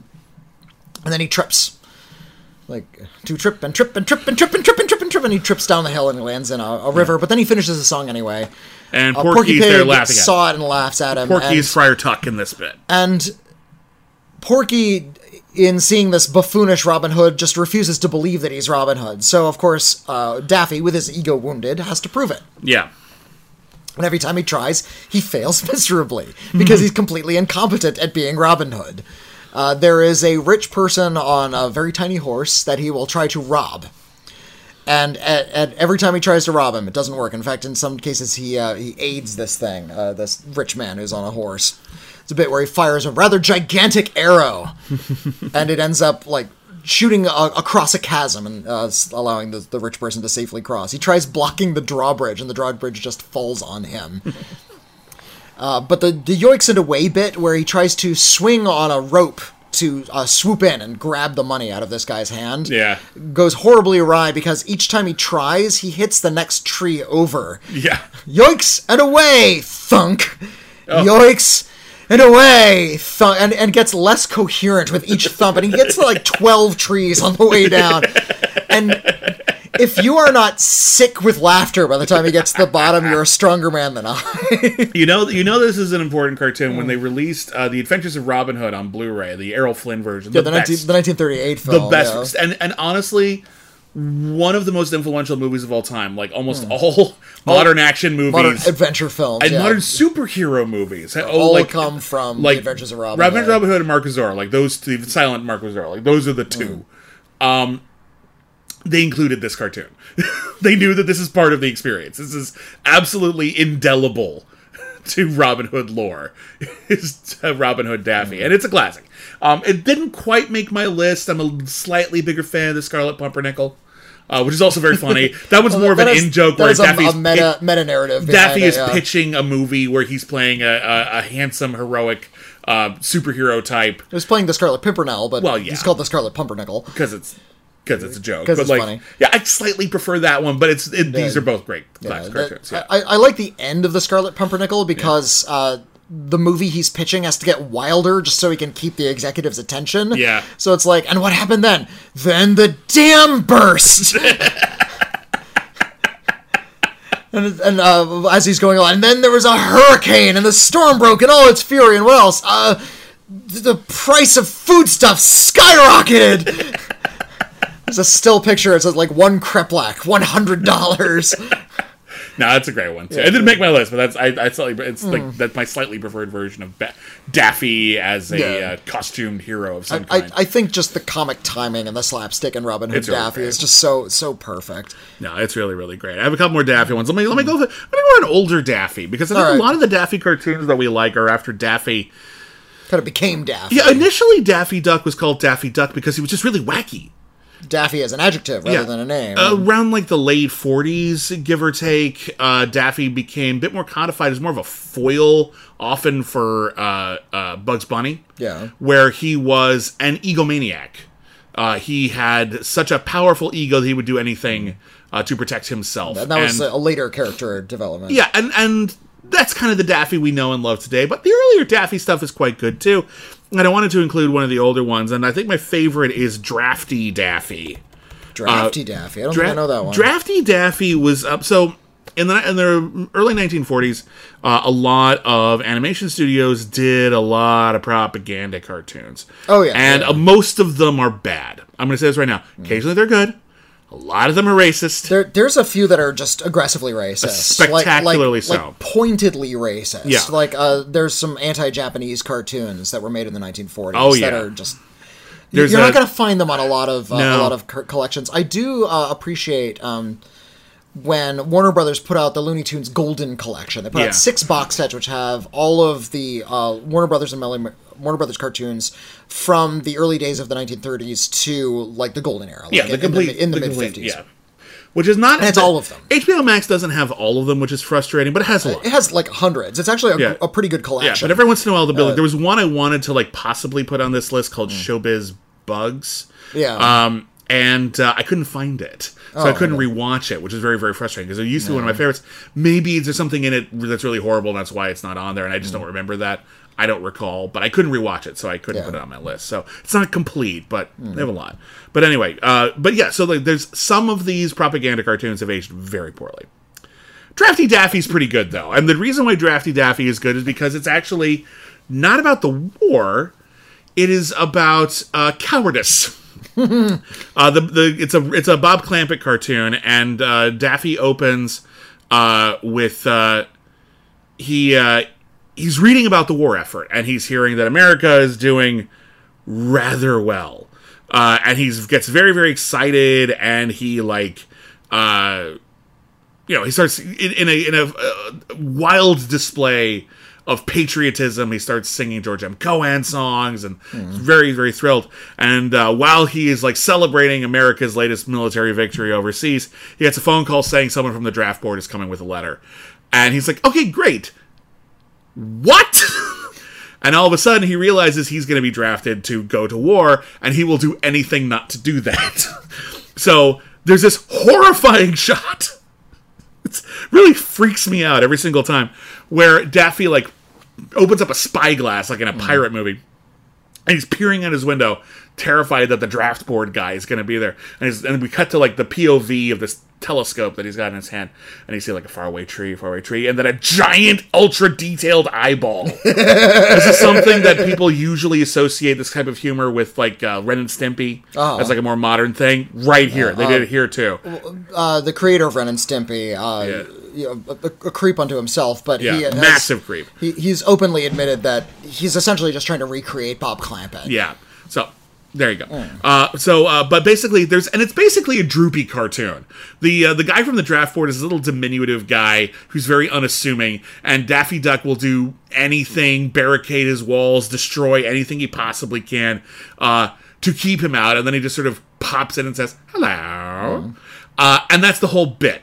Is Daffy Duck completely losing his mind? uh, doing everything he can. He plants bombs. He uh, uh, and and it doesn't even conclude.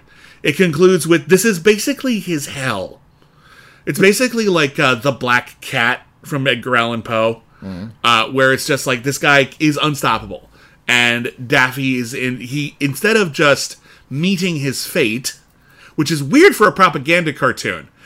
For a cartoon about like the American war effort, to have the protagonist be a coward who never learns a valuable lesson about like your mm. patriotism or some shit, it's just him being a coward and running from the draft guy, and that's the entire thing. Mm. It's for a prop for a World War II centric cartoon Uh, made during World War II, it's weirdly subversive because it's about like Daffy Duck is actually rather sane. He hmm. doesn't want to go to war.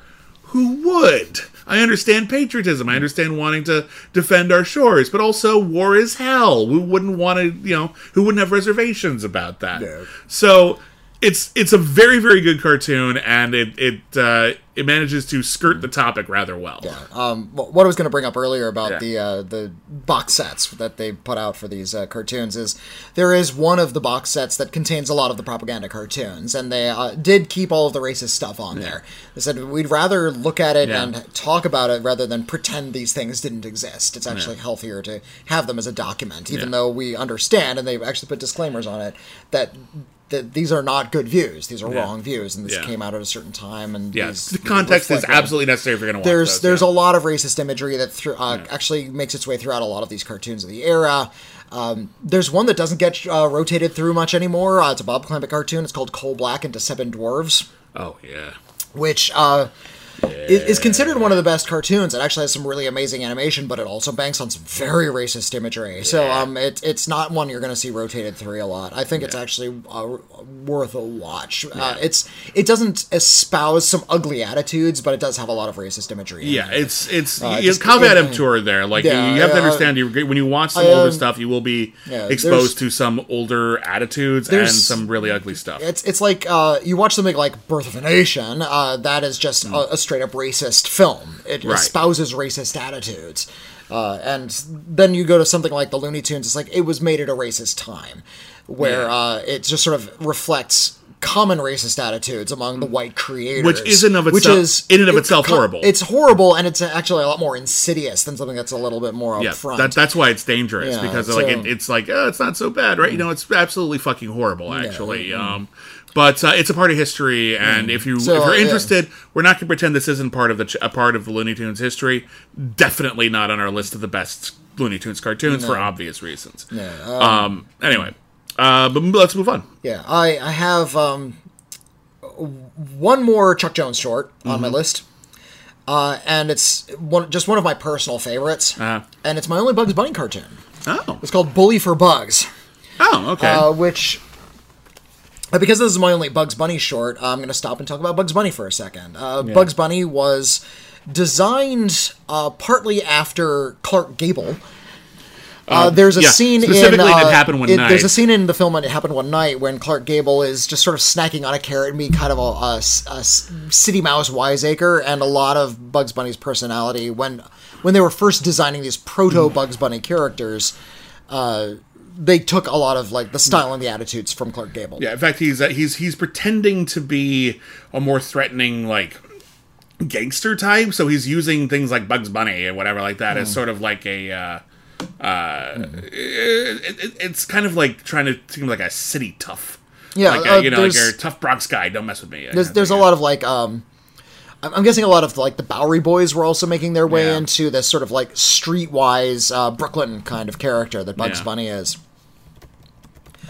And yet somehow this streetwise Brooklyn character who for whom reality is meaningless and for whom uh, he's just sort of like pursuing his own relaxed sense of flip dismissal of everything in the world.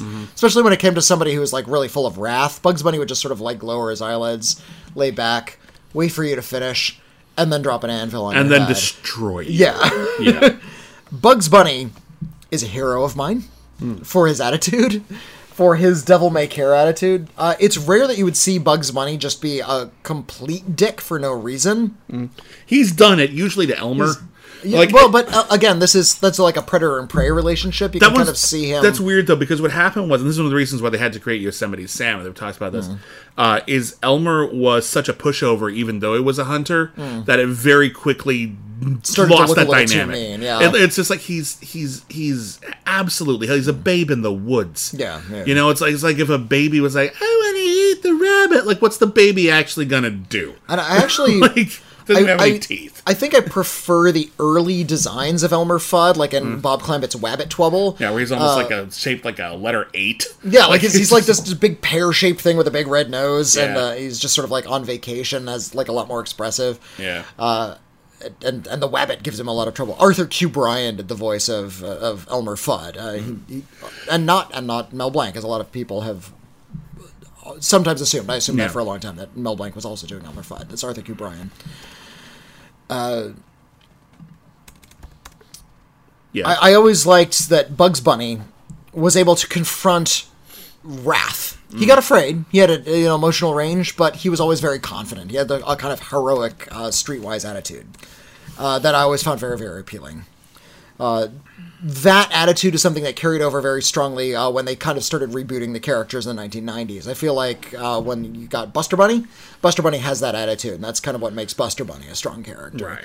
Um, they tried to do it with the Animaniacs to, I think, a lesser degree. I think they weren't quite successful with that, but um, nobody can ever match Bugs Bunny. Yeah. Uh, Mel Blanc's performance as Bugs Bunny and uh, just the attitude of Bugs Bunny. And uh, when Bugs Bunny goes up against a bull, a force of nature, by Yeah. the way, the bull is kind of like Nasty Canasta, where it's just this big, blocky, gigantic thing that takes up a lot of the screen. And Bugs Bunny is a little bit threatened, but not really threatened Right. to the point where you know the the the bull uh, you know butts Bugs Bunny. He he's uh, burrowing. He's looking for a, a carrot festival in uh, California. Ends up in a, a bullfighting ring. The bull gores Bugs Bunny, and Bugs Bunny spends the rest of the cartoon getting revenge on the bull. Right. Uh, pulls the bull's horns off. The bull uh, sticks his horns through a, a board and he hammers them down into place until the final climax where he has somehow tricked the bull into slipping off of a ramp, flying through the air, and flying over a keg of dynamite. Where uh, it's sort of. There's a really hilarious scene where the bull is flying through the air after having slipped off of a ramp, and there is a burning fuse on the ground below it, and the fuse is burning ever so slightly faster than the bull. Yeah. And the bull is completely terrified and completely helpless. And the actual timing of the bull flying over the exploding dynamite is one for the ages. It always makes me laugh. Uh, and that's the only reason it's on the list. I think it's just hilarious. Yeah, I, I'm not. It's interesting because I'm not the biggest Bugs Bunny fan overall. I think there's something hmm. about Bugs Bunny where he's he's too capable, and I don't always sympathize with them just because it just seems like well, Bugs Bunny here's everything's gonna be fine. I feel the way about Bugs Bunny a lot of people do about Superman, where it's just like okay, well, where's the threat here? Bugs Bunny is literally God in some of these cartoons, uh, but there are a lot of Bugs Bunny cartoons I really really like, and uh, like uh, and I've, I might as well do like three in a row because my last one is my number one. Um, on that note, where you're talking about uh, bugs versus a bully, uh, in your case, an actual bull, uh, I'm going to go with a, fr- a classic Friz Freleng cartoon called Baseball Bugs. that's a fun one. Baseball Bugs is uh, one of the cartoons that kind of changed Bugs Bunny. Um, he he initially started off with just uh, you know beating up Elmer Fudd, and it was kind of easy pickings. Uh, baseball Bugs finds Bugs Bunny uh, watching a baseball game where a bunch of really not very good at baseball people are being absolutely destroyed uh, by it's like if every single member of the opposing team was the cave troll from the Fellowship of the Ring. Like they're just these giant muscle bound hulks mm. who are absolutely destroying them. They got like 92 points ahead going into the ninth inning. And it falls to Bugs Bunny to play every single role. And so like he pitches and then he runs past the ball to catch and then the the the ball hitting his mitt like knocks him into the wall because Bugs Bunny's so powerful even Bugs Bunny is bullied by Bugs Bunny. And uh it's great he gets to talk a lot of smack he gets to do all that like you know yeah that boy yeah yeah like all that you know baseball enthusiasm uh, for himself. Uh, there's a lot of really wonderful, vibrant character like animation, a lot of weird anthropomorphization of like uh, the ball, and there's all these really great physics gags where he throws a ball so slow that the opposing team just They can't, they can't hit it. They can't hit it keep their eye on it because like, it's moving too slow. Yeah, it's like it looks like an optical illusion, so they're not hitting it at all. Um, finally, like it all boils down to the opposing team hits a home run, and t- Bugs has to take a taxi cab to catch it. Hmm. But the taxi cab is like being driven by one of the bad guys, and it's just incredibly elaborate, incredibly imaginative, and it's basically just what if Bugs Bunny plus baseball. and they came up with every possible gag. Hmm. That's all you need. Come up with the premise Bugs Bunny does baseball. Come up with every baseball gag you can do. Keep all the good ones. Make them funny. that's baseball bugs, and it is an absolute classic, and I love it to pieces. Uh, how many you got left? Uh, I have uh, just two. Okay, Because we've already done my number I, one. um, I have four because we haven't done my number one. So let me catch up Alright. a little bit. Okay, yeah, go for it. Um, well, I guess no, I guess three actually because I just did baseball bugs. But I'll, I'll do two, uh, and then uh, we'll go go from there. Uh, so my next Bugs Bunny cartoon, which I'm a huge huge fan. This is probably my favorite Bugs Bunny solo cartoon. Okay. Is Hair Raising Hare. oh, this is the one with Gossamer the monster. Gossamer the monster and also Peter Lorre uh, is uh, uh, basically the villain. Uh, this is something I almost brought up earlier when you're talking about caricatures. Uh, this is a Chuck Jones cartoon from 1946. Oh, Peter Lorre is in Hollywood Steps Out, by the way. Oh yeah, yeah. Peter Lorre, of course, is a really iconic uh, Hollywood actor. If you're unfamiliar with him, uh, he was the guy who gets shot at the beginning of Casablanca and like uh, sets the whole plot in motion. He was also in uh, Twenty Thousand Leagues Under the Sea, The Original Man Who Wasn't There, the Fritz Lang's M. Uh, you would know him if you saw him, even if you've never seen one of his movies, because he's been endlessly parodied. Yeah. Just has a really iconic look, iconic voice. Do, do your seen- Peter, do your Peter Lorre. You despise me, don't you? Do You despise me, don't you? Yeah, it's perfect. I haven't seen a bubble like that since I was a child. Ooh. Uh, he, goosebumps every time he does that. I love that. there's uh, uh, the the last time I saw Peter Lorre just sort of straight up caricatured was it's actually been a while. It was it hasn't been since Corpse Bride. Yeah. One the worm that lives inside uh, Emily's head it looks and talks like Peter Lorre. Yeah. I feel like that was like the last hurrah for the Peter Lorre character. I'm sure it's been done since, but that's like the last prominent like one where people actually really went for it. Uh, But in any case, uh, Hair Raising Hare finds uh, a mad scientist uh, played exactly like Peter Lorre. Uh, who is uh, luring Bugs Bunny to his lair through the use of a sexy robot bunny. And once he's in his really glory, it's really beautifully painted. This one, like lots of great mad scientist imagery in the old classic Universal monster vein. Uh, once he Bugs Bunny is trapped inside of his uh, a castle, uh, he sicks his uh, pet monster on top of it. Uh, the monster doesn't have a name here, but later on it would come to be called They- they Gossamer. It's, a, big, it's a big, giant, furry red monster. Never mind what's under the fur, but the implication is that it's probably very scary. Well, they they actually we learn later on what, what's under the fur when uh, Porky Pig meets Gossamer the monster. Oh, that's right. It's like I'm gonna give you a haircut and uh, pushes him off screen, and we just see like balls of fluff flying into the camera. Yeah. And uh, Porky Pig steps back. Hey, after all that, he was just a pair of sneakers.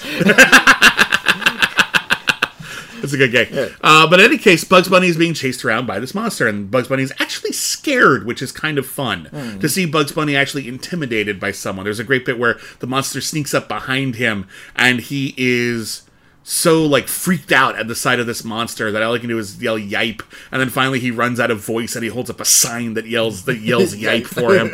Um, and of course, Bugs Bunny does what he does and uh, puts all the, puts together all the stops. My favorite bit uh, is when he decides to give the monster a manicure.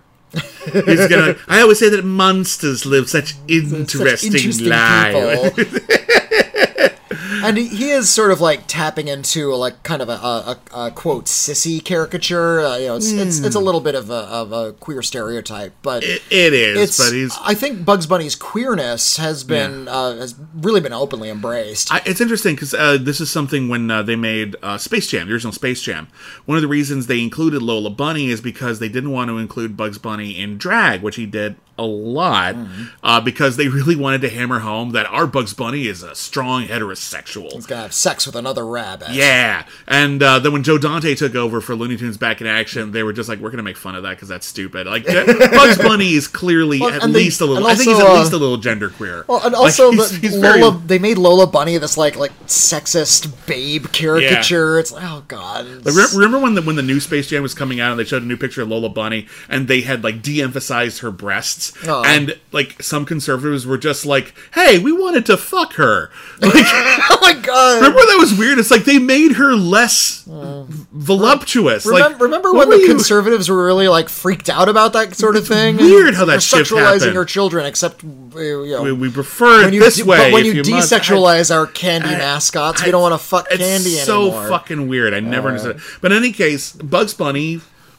dressed as a woman. And sometimes he got married. Like it was Yeah. like it was just who Bugs Bunny was. I don't think they really thought it out too much. But looking mm-hmm. back now, Bugs Bunny's a little queer, Yeah, and yeah, yeah. probably very queer. I don't, I don't know. I haven't, you know, we haven't talked to him about it.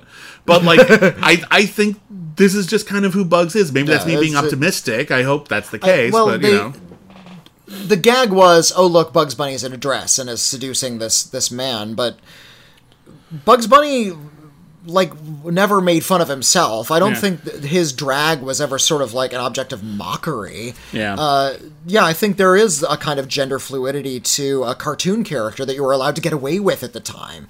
Uh, it was the case of the closet being so firmly shut that when you did something queer, it could read as a gag rather than as gay panic. yeah, Uh, we, we talk a lot about uh, the famous scene in the movie Wings, where the two male characters kiss each other on the mouth Yeah. because they're close friends and they kind of Yeah. love each other. Yeah. And at that point, nobody knew where the closet was yet, so Yeah. it, what didn't read as queer panic or these two characters were in love with each other, other Yeah. than very strong male affection. And you know what? Those are two heterosexual men kissing each other on the mouth, and that was okay at the time yeah. Uh, anyway, uh, to to work some sexuality and uh, some sexual politics into Bugs Bunny cartoons, which is there, It's Which is all there, yeah. is there. Anyway, uh, you got two left. I have two left. So let's move on. Okay, your next one? um, I'll talk about. Uh, another, I got two here. One's one's a Porky cartoon and one's a Daffy cartoon. Do the Daffy cartoon next. Okay, uh, the Daffy cartoon is maybe Bob Clampett's masterpiece, and it's the Great Piggy Bank Robbery. Which one's this? This is the one where uh, Daffy Duck uh, really loves Dick Tracy comics. Oh, yeah, And he's waiting for his Dick Tracy to come in the mail. And he's been waiting and he's waiting and he's waiting. And Bob Clampett has this really extraordinary thing where I encourage you to watch The Great Piggy Bank Robbery a frame at a time. Oh yeah. Because you watch something like the Dover Boys, the Dover Boys, everything's really stiff, right? Yeah. It's all very, you know, going from one pose to the next. Uh, when you look at the Great Piggy Bank Robbery, you go through frame by frame. The frames don't look like they go together. Like there's no logical movement from one frame to the next, and yet Bob Clampett is able to work in this weird sort of frenetic jitter all throughout this cartoon. And this is the one where he just goes way out into surreality. And I always like uh, my uh, Warner Brothers cartoons when they're kind of surreal. Yeah, this is definitely one of them. And uh, yeah, uh, upon receiving his Dick Tracy comic, uh, Daffy Duck is hit on the head and dreams himself to be Dick Tracy, or rather Duck Tracy. And uh, he has to has to chase after an, ex- an exquisite, gorgeous villainess throughout this kind of nightmare world of really outlandish villains. Hmm. And there's a lot of like still images where they're uh, introducing all of these outlandish villains one by one. and they're all uh, they're all a, a parody of various famous Dick Tracy villains. If you've ever seen the Warren Beatty movie, where they actually like recreated these really larger than life, bizarre, caricatured villains, but literally, like not like you know, like uh, oh well. You know, prune face is uh, you know probably got a lot of wrinkles. Let's get an old wrinkled guy. Like, no, no, we will emphasize the wrinkles using heavy makeup. Yeah, um, if- and so there's a lot of those in this where there's like um, instead of prune face, there's pickle puss. Yeah, Uh, if you're familiar with the work of cartoonist Basil Wolver- Wolverton, who uh, did early worked for Mad Magazine in the early days, Yeah. I look up some Basil, Basil Wolverton caricatures. Uh, yeah, Basil Wolverton liked to sort of exa- like exaggerate features to uh, a very very strange degree, like where they have eight nostrils or a speaker growing out of their heads, and everything just sort of seemed very very natural. And this is animation; you should be able to bend and stretch and play with reality to your imagination's content. And something I admire about the Great Piggy Bank Robbery is that not only is it really frenetic, not only does it really take uh, animation to sort of a logical extreme, but it's terrifying as well. This is the kind of Yeah, cartoon really that'll give you and surreal. nightmares. It's really weird and confrontational in this really bonkers kind of way that Yeah. leaves you like a little bit of a residue in your brain. Yeah, it's one of the things I like about hair raising hare is that there are certain shots of it that are just genuinely very frightening, so that when the comedy comes in, they contrast. Yeah, yeah. and that's true for this one as well. And um, this is also one of the cute ones where uh, Daffy Duck, again, he's not an antagonist yet. He's just a lovable goof. And there's this great bit where he like he runs into like all of these giant, like horrifying monster villains and just yells, You're all under arrest. it's just him, by the way. It's just him with his with his good nature. Yeah, it's so fucking funny. I, I love uh, Bob Clampett. I think he's a little underrated just because Chuck Jones gets all the credit. Yeah, well. Uh, so uh, if, if you're gonna go for that. if you're gonna go for Bob Clampett's uh, two best cartoons, there's this one. Uh, he also did a really interesting Bugs Bunny cartoon. You were talking about Bugs Bunny feeling fear. Yeah. Uh, if you watch Bob Clampett's film Falling Hare, which is him in the World War II plane with the Gremlin, oh yeah, that's a good one. the Gremlin is completely in charge. The plane is crashing, and Bugs Bunny is not in control. he is completely freaking out in that cartoon. If you want to see, you know, Bugs Bunny like sort of at his at his weakest, to watch Falling Hare. Yeah. But uh, uh, Great Piggy Bank Robbery was actually the the second to last cartoon that Bob Clampett was going to make for the studio. Evidently, he clashed a lot with a lot of the studio heads. Uh, he made this one in '46, so it's one of his later cartoons. Uh, but I also think it's his best. Uh, My my personal uh, Nice. opinion on that one. Um, all right. Well, the next one uh, I got is also a Daffy Duck cartoon. It's also a Bugs Bunny cartoon, uh, and um, it's part of a trilogy. And I, didn't, I don't think they're all equal, unfortunately, so I couldn't pick the whole trilogy. Uh, but I decided to go with Rabbit Seasoning, uh, which is part of uh, three cartoons where Elmer is hunting Bugs and Daffy, and Bugs and Daffy are spending all of their energy trying to convince Elmer to hunt the other one by saying, no, it's duck season, no, it's rabbit season. Uh, the first one, I believe, was Rabbit Fire. Uh, which is uh, the one that ends very famously with uh, this. This one's great. This is easily my second favorite, uh, where uh, Bugs and Daffy are like they all put up so many signs about whether it's duck season or rabbit season. They're getting confused. So Bugs Bunny pulls off a rabbit a, a rabbit season sign, and so it says duck season Underneath- says- at the poster and it says yeah. duck season, and then Daffy Duck pulls one down, and it says rabbit season. It says rabbit season, duck season, rabbit season, duck season, rabbit season, and then they pull the last one down, and it turns out the actual sign is Elmer season. and Elmer's like, And they oh, both and they both turn on him immediately. Be very, very quiet. We're hunting Elmers. very sinister. But uh, for me, the best one is Rabbit Seasoning because Rabbit Seasoning does something that Looney Tunes cartoons dealt with a lot of visual humor, don't they? They're animated shorts. They are uh, actually 100% heightened in order to, um, you know, sell every single joke. A lot of Looney Tunes cartoons, you don't really need dialogue. What's up? Doc, what's opera doc? Doesn't really need dialogue. You know, you read the Rabbit of Seville. Don't really need dialogue. I love Rabbit- Rabbit of Seville, by the way. Great, great cartoon. Uh, if I didn't really have much of a short list, but that's definitely on it. Uh, Rabbit Seasoning, it's mostly wordplay. It's actually dialogue. Like this is actually like mostly just Mel Blanc, Uh-huh. like absolutely killing it. Um, so uh, basically, Elmer is hunting Daffy and, and Bugs. And uh, Bugs is trying to make sure that Elmer knows that it's rabbit season. He's put up a million signs to show that it's rabbit season with like pointing right at Bugs Bunny's rabbit hole. He's wearing rabbit shoes to you know leave rabbit tracks. Yeah. And then uh, Elmer shows up, and then uh, Bugs Bunny engages in uh, a war of words that Daffy Duck always loses. Where, uh, uh, you know, shoot him now, shoot him now. And Bugs Bunny says, You keep out of this. He doesn't have to shoot you now. Well, I say he does have to shoot me now. Shoot me now. And then, like his every single time Elmer shoots Daffy in this cartoon, his beak has been misplaced in a way that makes no sense whatsoever, but it's absolutely brilliant every single time. Love the one where it uh, it, it, it opens so wide, uh, like his his head fits through his own open beak. And Yeah. he has to sort of like pull it forward again. Brilliant gags. Uh, every single bit of line delivery in this. There's a moment in this where Bugs puts on, uh, you know, B- Bugs puts on drag to seduce Elmer, and he does a very good job of it.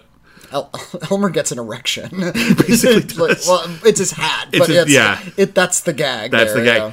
Uh, and there's a bit where Daffy Duck sees Elmer fall for this bit. And he turns to the camera, and instead of saying something, you know, witty or angry, or just like, can you believe this crap? Or like holding up a sign that says screwball or something like that. He just licks his lips and makes a smacking noise. This is. That's all that needs to be like said an impatience. the absolute confidence in your animation that that's the only joke you need. It's a little bit of that that act, physical acting. Yeah, it's a brilliant vaudeville routine. This entire bit is just absolutely impeccable. There's it, there weren't a lot of things like it. Um, the animation is perfect. It's all just character animation and dialogue, uh, and it makes me laugh every single time. Uh, the the last one, Duck Rabbit Duck, is fine. I think it's the least of the three by far. Uh, but um, yeah, it's why I don't have the whole trilogy because I think just the first two, sure. The third one, nah, not so much. But uh, anyway, rabbit seasoning. That's uh, if I have a number two, that's my number two. All right. Uh, what what? You have uh, one left, and I have my number I've- one. I one wondering left, if it's the same um, one. This is one that was actually remade uh, it, about a decade after it was initially made. Uh, the original was from the 1930s, and the remake was from the 1940s. Uh, it's uh, Porky in Wacky Land. Oh, that's actually not what I was thinking of. actually uh, the, the original was made in 1938 uh, in black and white. It's Bob, another Bob Clampett cartoon, Yeah, and uh, it's where they where they have Porky the dodo. Pig. Yeah, Porky Pig uh, was Warner Brothers' first big star. Uh, Mm. Porky Pig was in like every other cartoon that they made in the 1930s. Which he was is just weird- everywhere. Which is weird because initially he was a sidekick. The one of the first Well- recurring Warner Brothers cartoons was a character named Beans, Mm-hmm. and Porky was written as a sidekick character for Beans, one of many. pork and beans. Get it? Yeah, Beans quickly fell out of favor, but Porky stuck around, Hmm. which just, he just doesn't happen very often. Like imagine if somewhere around like 1948. DC Comics said, eh, "Robin's where it's at. We don't need Batman anymore." And then Robin became the big deal. Yeah. Like it's really weird, Well, but you, you can kind of kind of see. I guess uh, the Joker is sort of always going to be around in Batman worlds, but uh, Yeah. Harley Quinn looks Yeah. like to be sort of surpassing the Joker in popularity for a little while there. Yeah, maybe yeah, more or less. But in any case, yeah, Beans is almost completely forgotten. You can still watch his cartoons, but they're they're, they're not that great. Uh, and- Porky where it's at. And Porky, you know, some would argue that Porky works best as a sidekick, or when he's Hmm. sort of like paired with another character. The the, the Porky Daffy cartoons are great because Porky's a little bit more of the straight man. Porky's a little bit more mannered. He's not the manic Yeah, character. he, he's he's mild, whereas Yeah, uh. Daffy is trying very very hard. Porky is very easygoing, and he usually succeeds Hmm. either because he lets Daffy wear himself out and then does all the real work, or because he's oblivious to whatever Daffy is doing, and Daffy was just trying too hard and didn't need to do a damn thing. Yeah, yeah. yeah. Uh, but Porky had his own cartoons for the longest time. Uh, in the early days, uh, the design was a lot different. He wore sort of wore this like turtleneck sweater, sort of like this this like bruiser kind of butcher shop. Yeah, he, he, looked more like a pig. Like yeah. his dimensions were more like a pig initially. and and then uh, uh, as as the years passed, the design changed. He got sort of like a bigger head and a smaller face. yeah.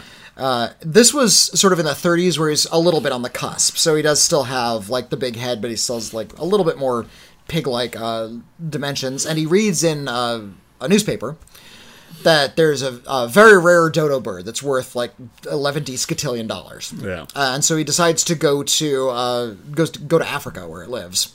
And the, the gag is "darkest Africa," which was a phrase that they used in a lot of old racist Tarzan shows and Yeah, serials and stuff. unfortunately, yeah. But uh, Porky ends up going to Wacky Land, Which a where the more- dodo were, Which where has, the dodo lives. which has a lot more in common with like Wonderland than anything Yeah. in reality. It's just this absolutely bizarre place where anything can happen. it's yeah, it's like this Yeah. dream wonderland where uh, every physical gag is part of the landscape. It's almost like a Dali painting, and how how bizarre it is.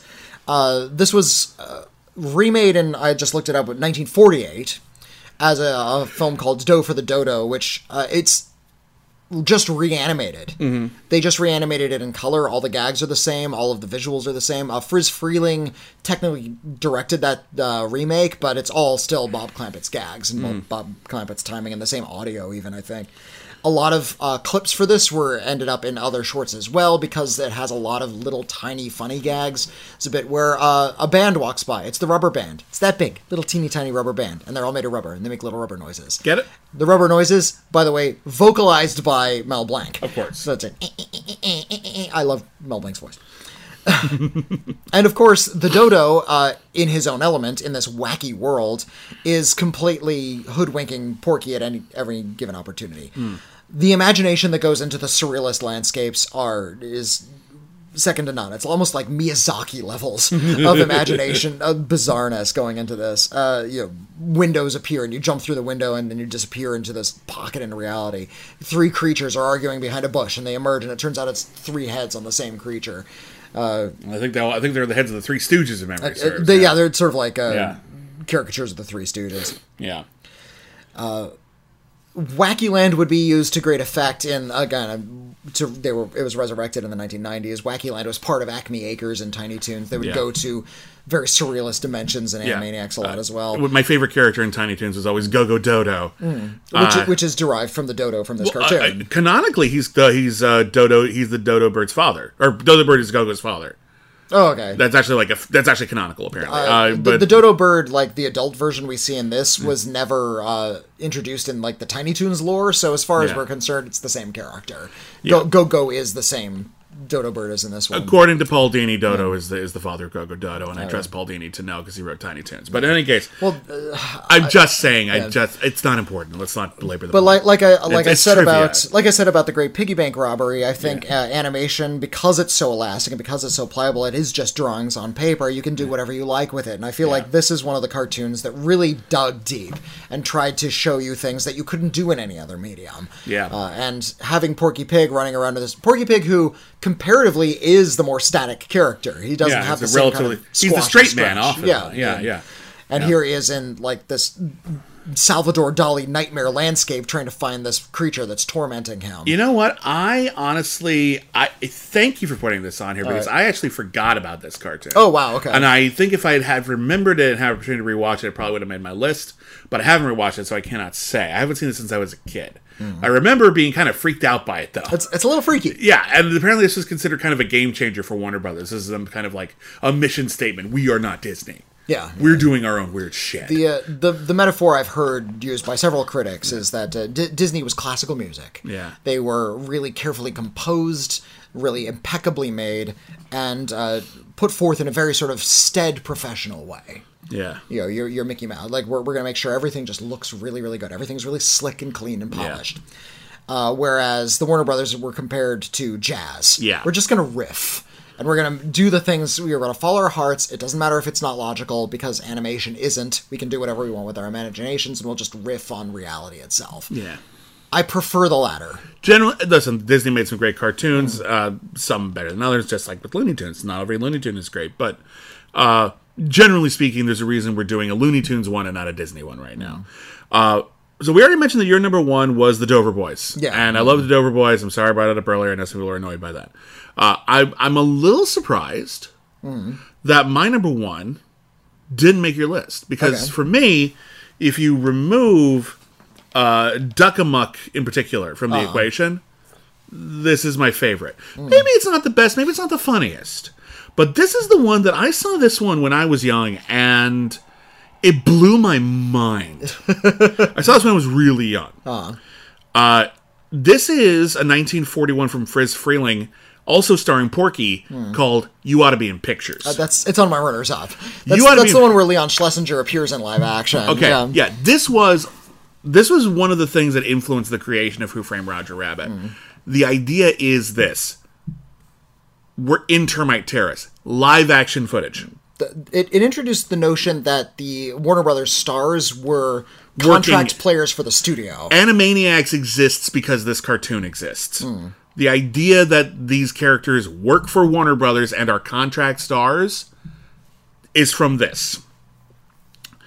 Uh, basically, all of the animators go to lunch, and there's this really hilarious, like, silent movie type gag where uh, one guy walks out and says, Lunch! And then there's this gag where, like, a hundred people run out of the building like, all once. fast like, motion. It's li- yeah, live action. As though even the animators themselves, the live action animators, are themselves cartoons. They're that wacky.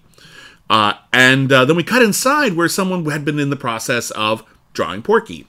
Uh, Porky is just sitting there on the page, and then Daffy, who is hung up on a wall, It's a portrait of Daffy uh, Yeah. in a frame on the wall.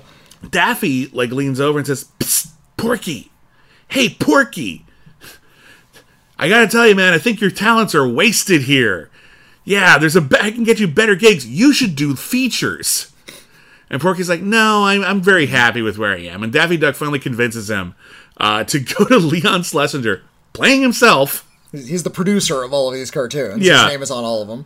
uh, and says, I would like to try my hand in pictures. And Leon's like, Are you sure, Porky? And this is all animation interacting with live action, some more elaborately than others, but in a really unusual like this is not this is not a thing that happened. Even uh, uh and this this wouldn't happen until later, like um there's uh when when Gene Kelly danced with uh, Tom the Mouse, that was beautifully animated and stuff. They weren't like having meaningful conversations together. It was like this little aside. So Leon Schlesinger agrees to uh, to tear up Porky's contract. Porky drives over to like the live action studio. Uh, They won't let him in.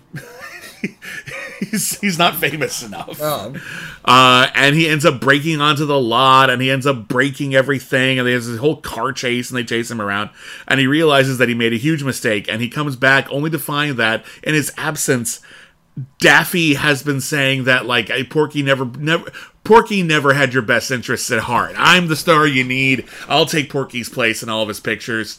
And Porky beats the shit out of Daffy. Leon Schlesinger said, "I never actually tore up your contract because I knew you'd be back." yeah, here, here it is. Come on back. Yeah, it ends with Porky back back where he's supposed to be, back on the page, and Daffy Duck back where he's supposed to be, back on the wall. But except now he's in yeah. traction. It's all done in black and white, but it's actually like a really ambitious cartoon. Hmm. This is not what they did. They didn't do live action, but they did live action with animation. And they created this whole new meta canon for their characters in the process. That- it's that- very that's affected uh, not just Warner Brothers, all animation ever since. pretty much. Uh, Roger Rabbit wouldn't exist without this. Yeah. Uh, Looney Tunes Back in Action wouldn't exist without this. Yeah. This idea that the characters are something bigger than the cartoons they're in.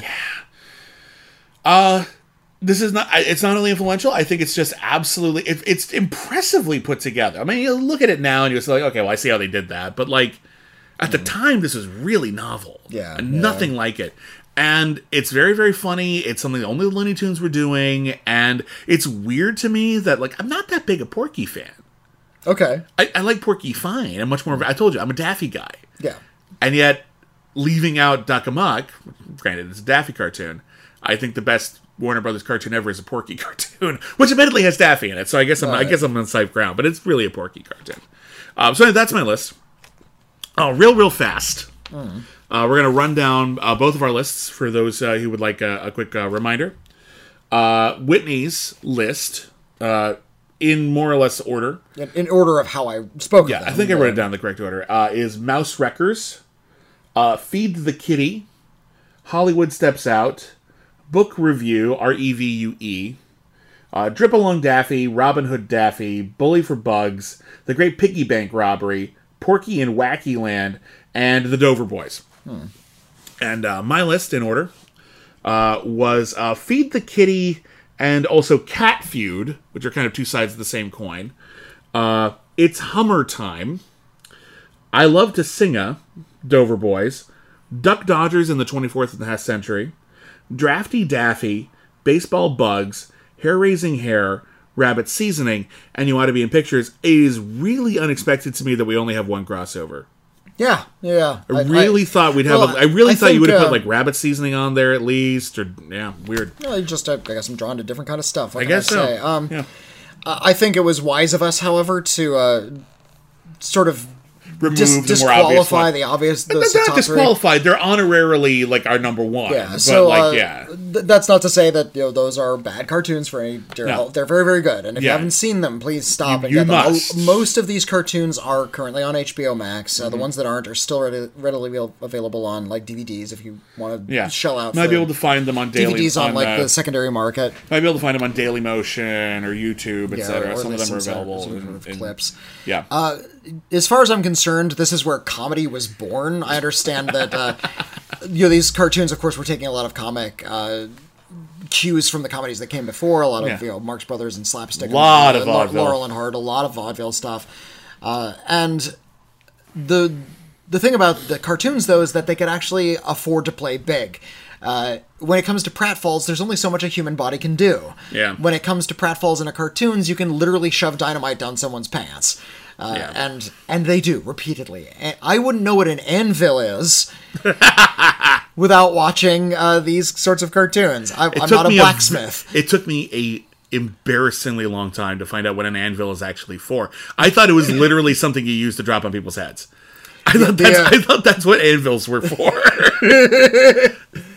Um, uh, I think somebody asked Chuck Jones or one of the animators, like, Yeah. why an anvil? That's an Yeah. odd object It- it- to it- fall on you. Yeah, like seriously, like like a piano because they used to like carry pianos like hmm. up to like the top floors of buildings, like on a up on a crane. pulley. That that kind of makes sense, or a brick might make sense. Why an What- anvil? When would that happen? And uh, and they just said they wanted something that's like large and heavy, and it's like okay, well, an anvil, like this big slab of iron that you're smelting iron on.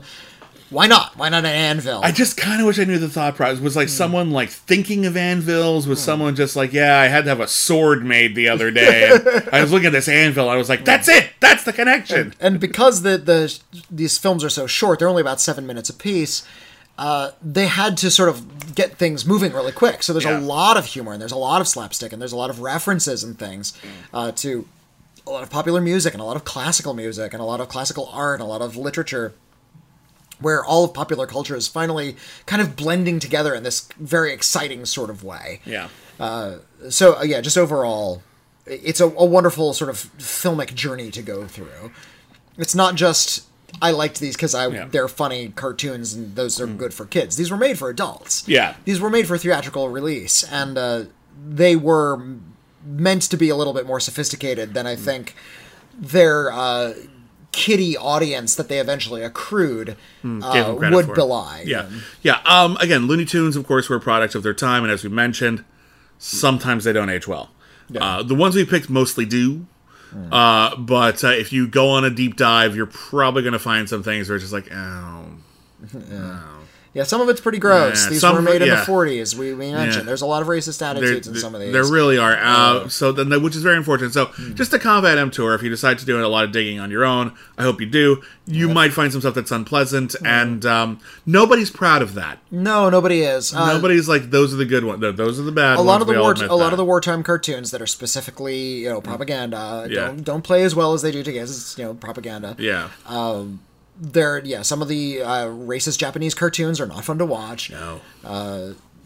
you know, uh, if you can track them down, and I don't think they ever put these ones on DVD, but uh, Warner Brothers actually put out an entire series of cartoons specifically for soldiers in the field, Yeah. American soldiers, uh, just to watch on their time off, and they would send reels uh, starring this character called Private Snafu, uh, and they would be sort of like cautionary tales about you know letting secrets drop to the enemies, and Yeah. they because they were for soldiers.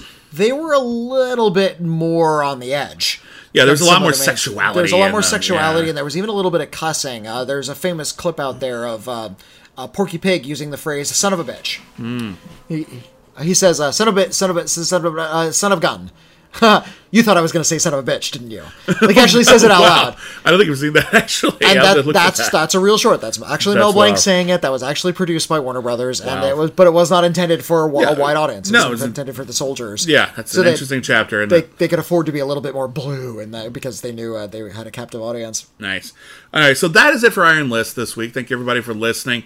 Uh, we'll be back next time with whatever our patrons decide, and we're going to do another one. This is coming out the first week of April, uh, and uh, we have another one coming in April. However, because it's April, April is a time for much foolishness. uh, we're doing something a little different for the Iron List this month. Uh, we have five options, as we often do. Uh, one of which is a ringer. We always put it in there. It's the next in our line of the best movies that start with a certain letter. We've already done A through D, the best movies that begin with the letter A, the best movies that begin with the letter B, etc. Next in line is the best movies that begin with the letter E, and if you vote for it, we will happily do it. We'd love to get to the whole alphabet eventually, but it's up to our patrons to decide they want to vote for it at any given time. So we might do the best movies that begin with the letter E. None of the other options are movie related. Uh, this time, It's time for a little tomfoolery. we're, we're gonna we're gonna do something that's silly, but uh, it's all stuff we really like. Um, so uh, your options this time are uh, our top ten favorite candies. We'll talk about candy for a while. I like candy. I like candy too. Uh, next up, uh, our top 10 favorite Los Angeles restaurants. Now, obviously, not everyone is from Los Angeles. We'll talk about the culture here and everything. We'll, we'll, we'll try to make it fun the for you. restaurant scene, If you're not from LA, we'll try to make it a fun podcast, but hopefully, it'll at least be suggestions for if you ever show up here. Uh, on the uh, slightly less food oriented front, uh, we have the top our top 10 favorite board games. and our top 10 favorite classic video games. Now, to be clear, uh, I haven't been an avid gamer, like avid gamer, for over 10 years. I used to be quite the gamer, and then when I settled in to become a film critic full time, I fell out. I couldn't tell you what the best video games of the last 10 years are. I've maybe played half a dozen. Whitney is an old school gamer who I think basically fell out of gaming when the Nintendo 64 came out. Yeah, pretty much. Uh, Yeah. Well, I, I played games voraciously throughout my childhood. I Yeah. was starting at around age eight or so, and I was just obsessed with Nintendo. That was my, my the platform of my choice. And Yeah. Mm-hmm. I had the, the Nintendo, and I had the Super Nintendo, and the Game Boy. And then I went, went away to college, and I couldn't do it anymore. Yeah. There just wasn't time. I didn't have a TV. I didn't want to bring my video games with me because I went out of state. Yeah. And uh, it was that was sort of the end for me. I never really went back. I, I had a Wii. I have a Switch now, but I don't spend nearly the same amount of time as I did once. Well, I imagine not. So, You have a lot uh, so going on, I, I, and. I and I just stopped paying attention to the medium after a while. Right. So we will be talking about uh, the games that we mostly enjoyed when we were younger. Maybe we discovered them later, but uh, you know these are more retro games uh, that we enjoyed in our youth. And no, Whitney pinball doesn't count. Should It's not a video. doesn't have to be. Yes, it does. It's, in called a, video it's in- game. It's in a video arcade. I can play pinball at a video arcade. Yeah, so is skee ball. It's not a video game. I love skee ball too. Do you So like skee they, have, ball? they have basketball nets. That's not a video game. There's no video. There's no video. It's simple. There's only two words. You have to get one job. William's referring to a podcast we did many years ago that he hasn't been able ago. to let go. Where we were talking about our favorite video games and Well, Whitney well- picked pinball. Well, it was like what what are the best video games of the 1990s? Like Yeah. that was that was sort of like the the limit. Yeah, which Uh, is similar to what the vibe we'd be going for here, but, but, uh, we'd be able to go back in time further if we wanted. Yeah, but uh, I I used like my number ten spot to, to give credit to the big boom in pinball machines because Yeah. there was a lot of innovation and interesting expansion in pinball at the time. there is no, And, and, I uh, want to say I have no disrespect for pinball machines. Pinball machines are great.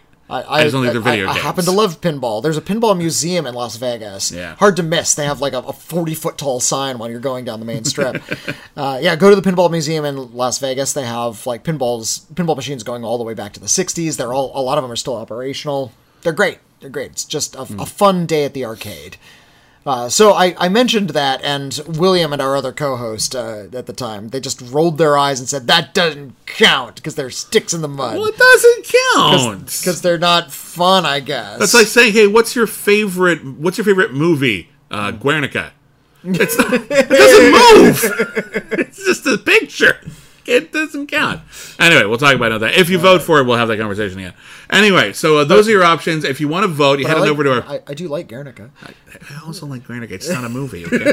anyway, my point is this: head on over to Patreon.com/slash Critically Acclaimed Network. If you subscribe at any tier, you get to vote for future episodes of the Iron List. You also get a lot of exclusive shows. Uh, we have uh, our show Holy Batman, which is taking a very brief sabbatical so that we can prepare our next uh, episode on Cancel Too Soon because there's a spin-off of the 1960s Batman that was a short-lived animated series. We're going to cover that, and then we're going to get back to the very weird post history of the 1960s Batman, where Batman and uh, uh, uh, Adam West and Burt Ward kept showing up as Batman and Robin and other things, and we're going to do that. Um, we have a show called Only the Best. We review every single film ever nominated for Best Picture. A new episode of that should be coming sometime this week. Uh, we've got uh, all our yesterdays. We review every single film ever nominated. No, where we review every single episode of Star Trek. God, Star it's- Trek. It's a long, been It's- a long it's day. late, yeah. It's been a long day. We're almost done here. Just just wrap up. We're, at, we're wrapping up here, and there's more besides. Thank you to every single one of our patrons. Without you, not only would the Iron List not exist, but none of our shows would exist. We couldn't do this without you, and I'm very grateful for that. If you want to talk about anything we discussed on this show, you want to share your favorite Looney Tunes cartoons, um, we'd love to hear from you. Our, our email address is letters at criticallyacclaimed.net. We might read your email in an upcoming episode of our show, We've Got Mail, right here on the channel. Please subscribe if you haven't already. Uh, we also have a snail mail account if you would prefer to send us your snails. Uh, no, letters. You could draw Bugs Bunny on it if you want. Winnie, what is our P.O. box? Uh, send it to P.O. Box 641565, Los Angeles, California, 90064. Always love to hear from you in any medium. Thank you very much to everyone who writes in. Uh, we're on Twitter at Critic Acclaim. I am at William Bibbiani. Matt Whitney Seibold. And uh, oh, and we have a soap store. Uh, Head on over to Salt Cat Soap on social media, Twitter, Instagram at Salt Cat Soap. Me and my partner M Lopez da Silva, we uh, design and uh, make and sell soap. and a whole bunch of different interesting designs. We just released a couple of new, really exciting ones for spring. They smell of lilacs. One of them smells of fresh grass. I love that one. It's so damn good. It's gorgeous too. Um, so head on over to Salt Cat Soap on Etsy. You can find the link on our social media pages uh, if you want to uh, check out our soaps. Because hey, who doesn't need soap? Mother's Day is coming. That's right. Makes for a fun gift. Fancy soaps. There you go. Just a thought. You don't have to do it. Maybe you should. Nah, it's fine. It's up to you. Anyway, thank you very much for listening, and that Is is, the list. Oh, That's yeah. all. You say that's all. Folks. I'm sorry. That's all, folks.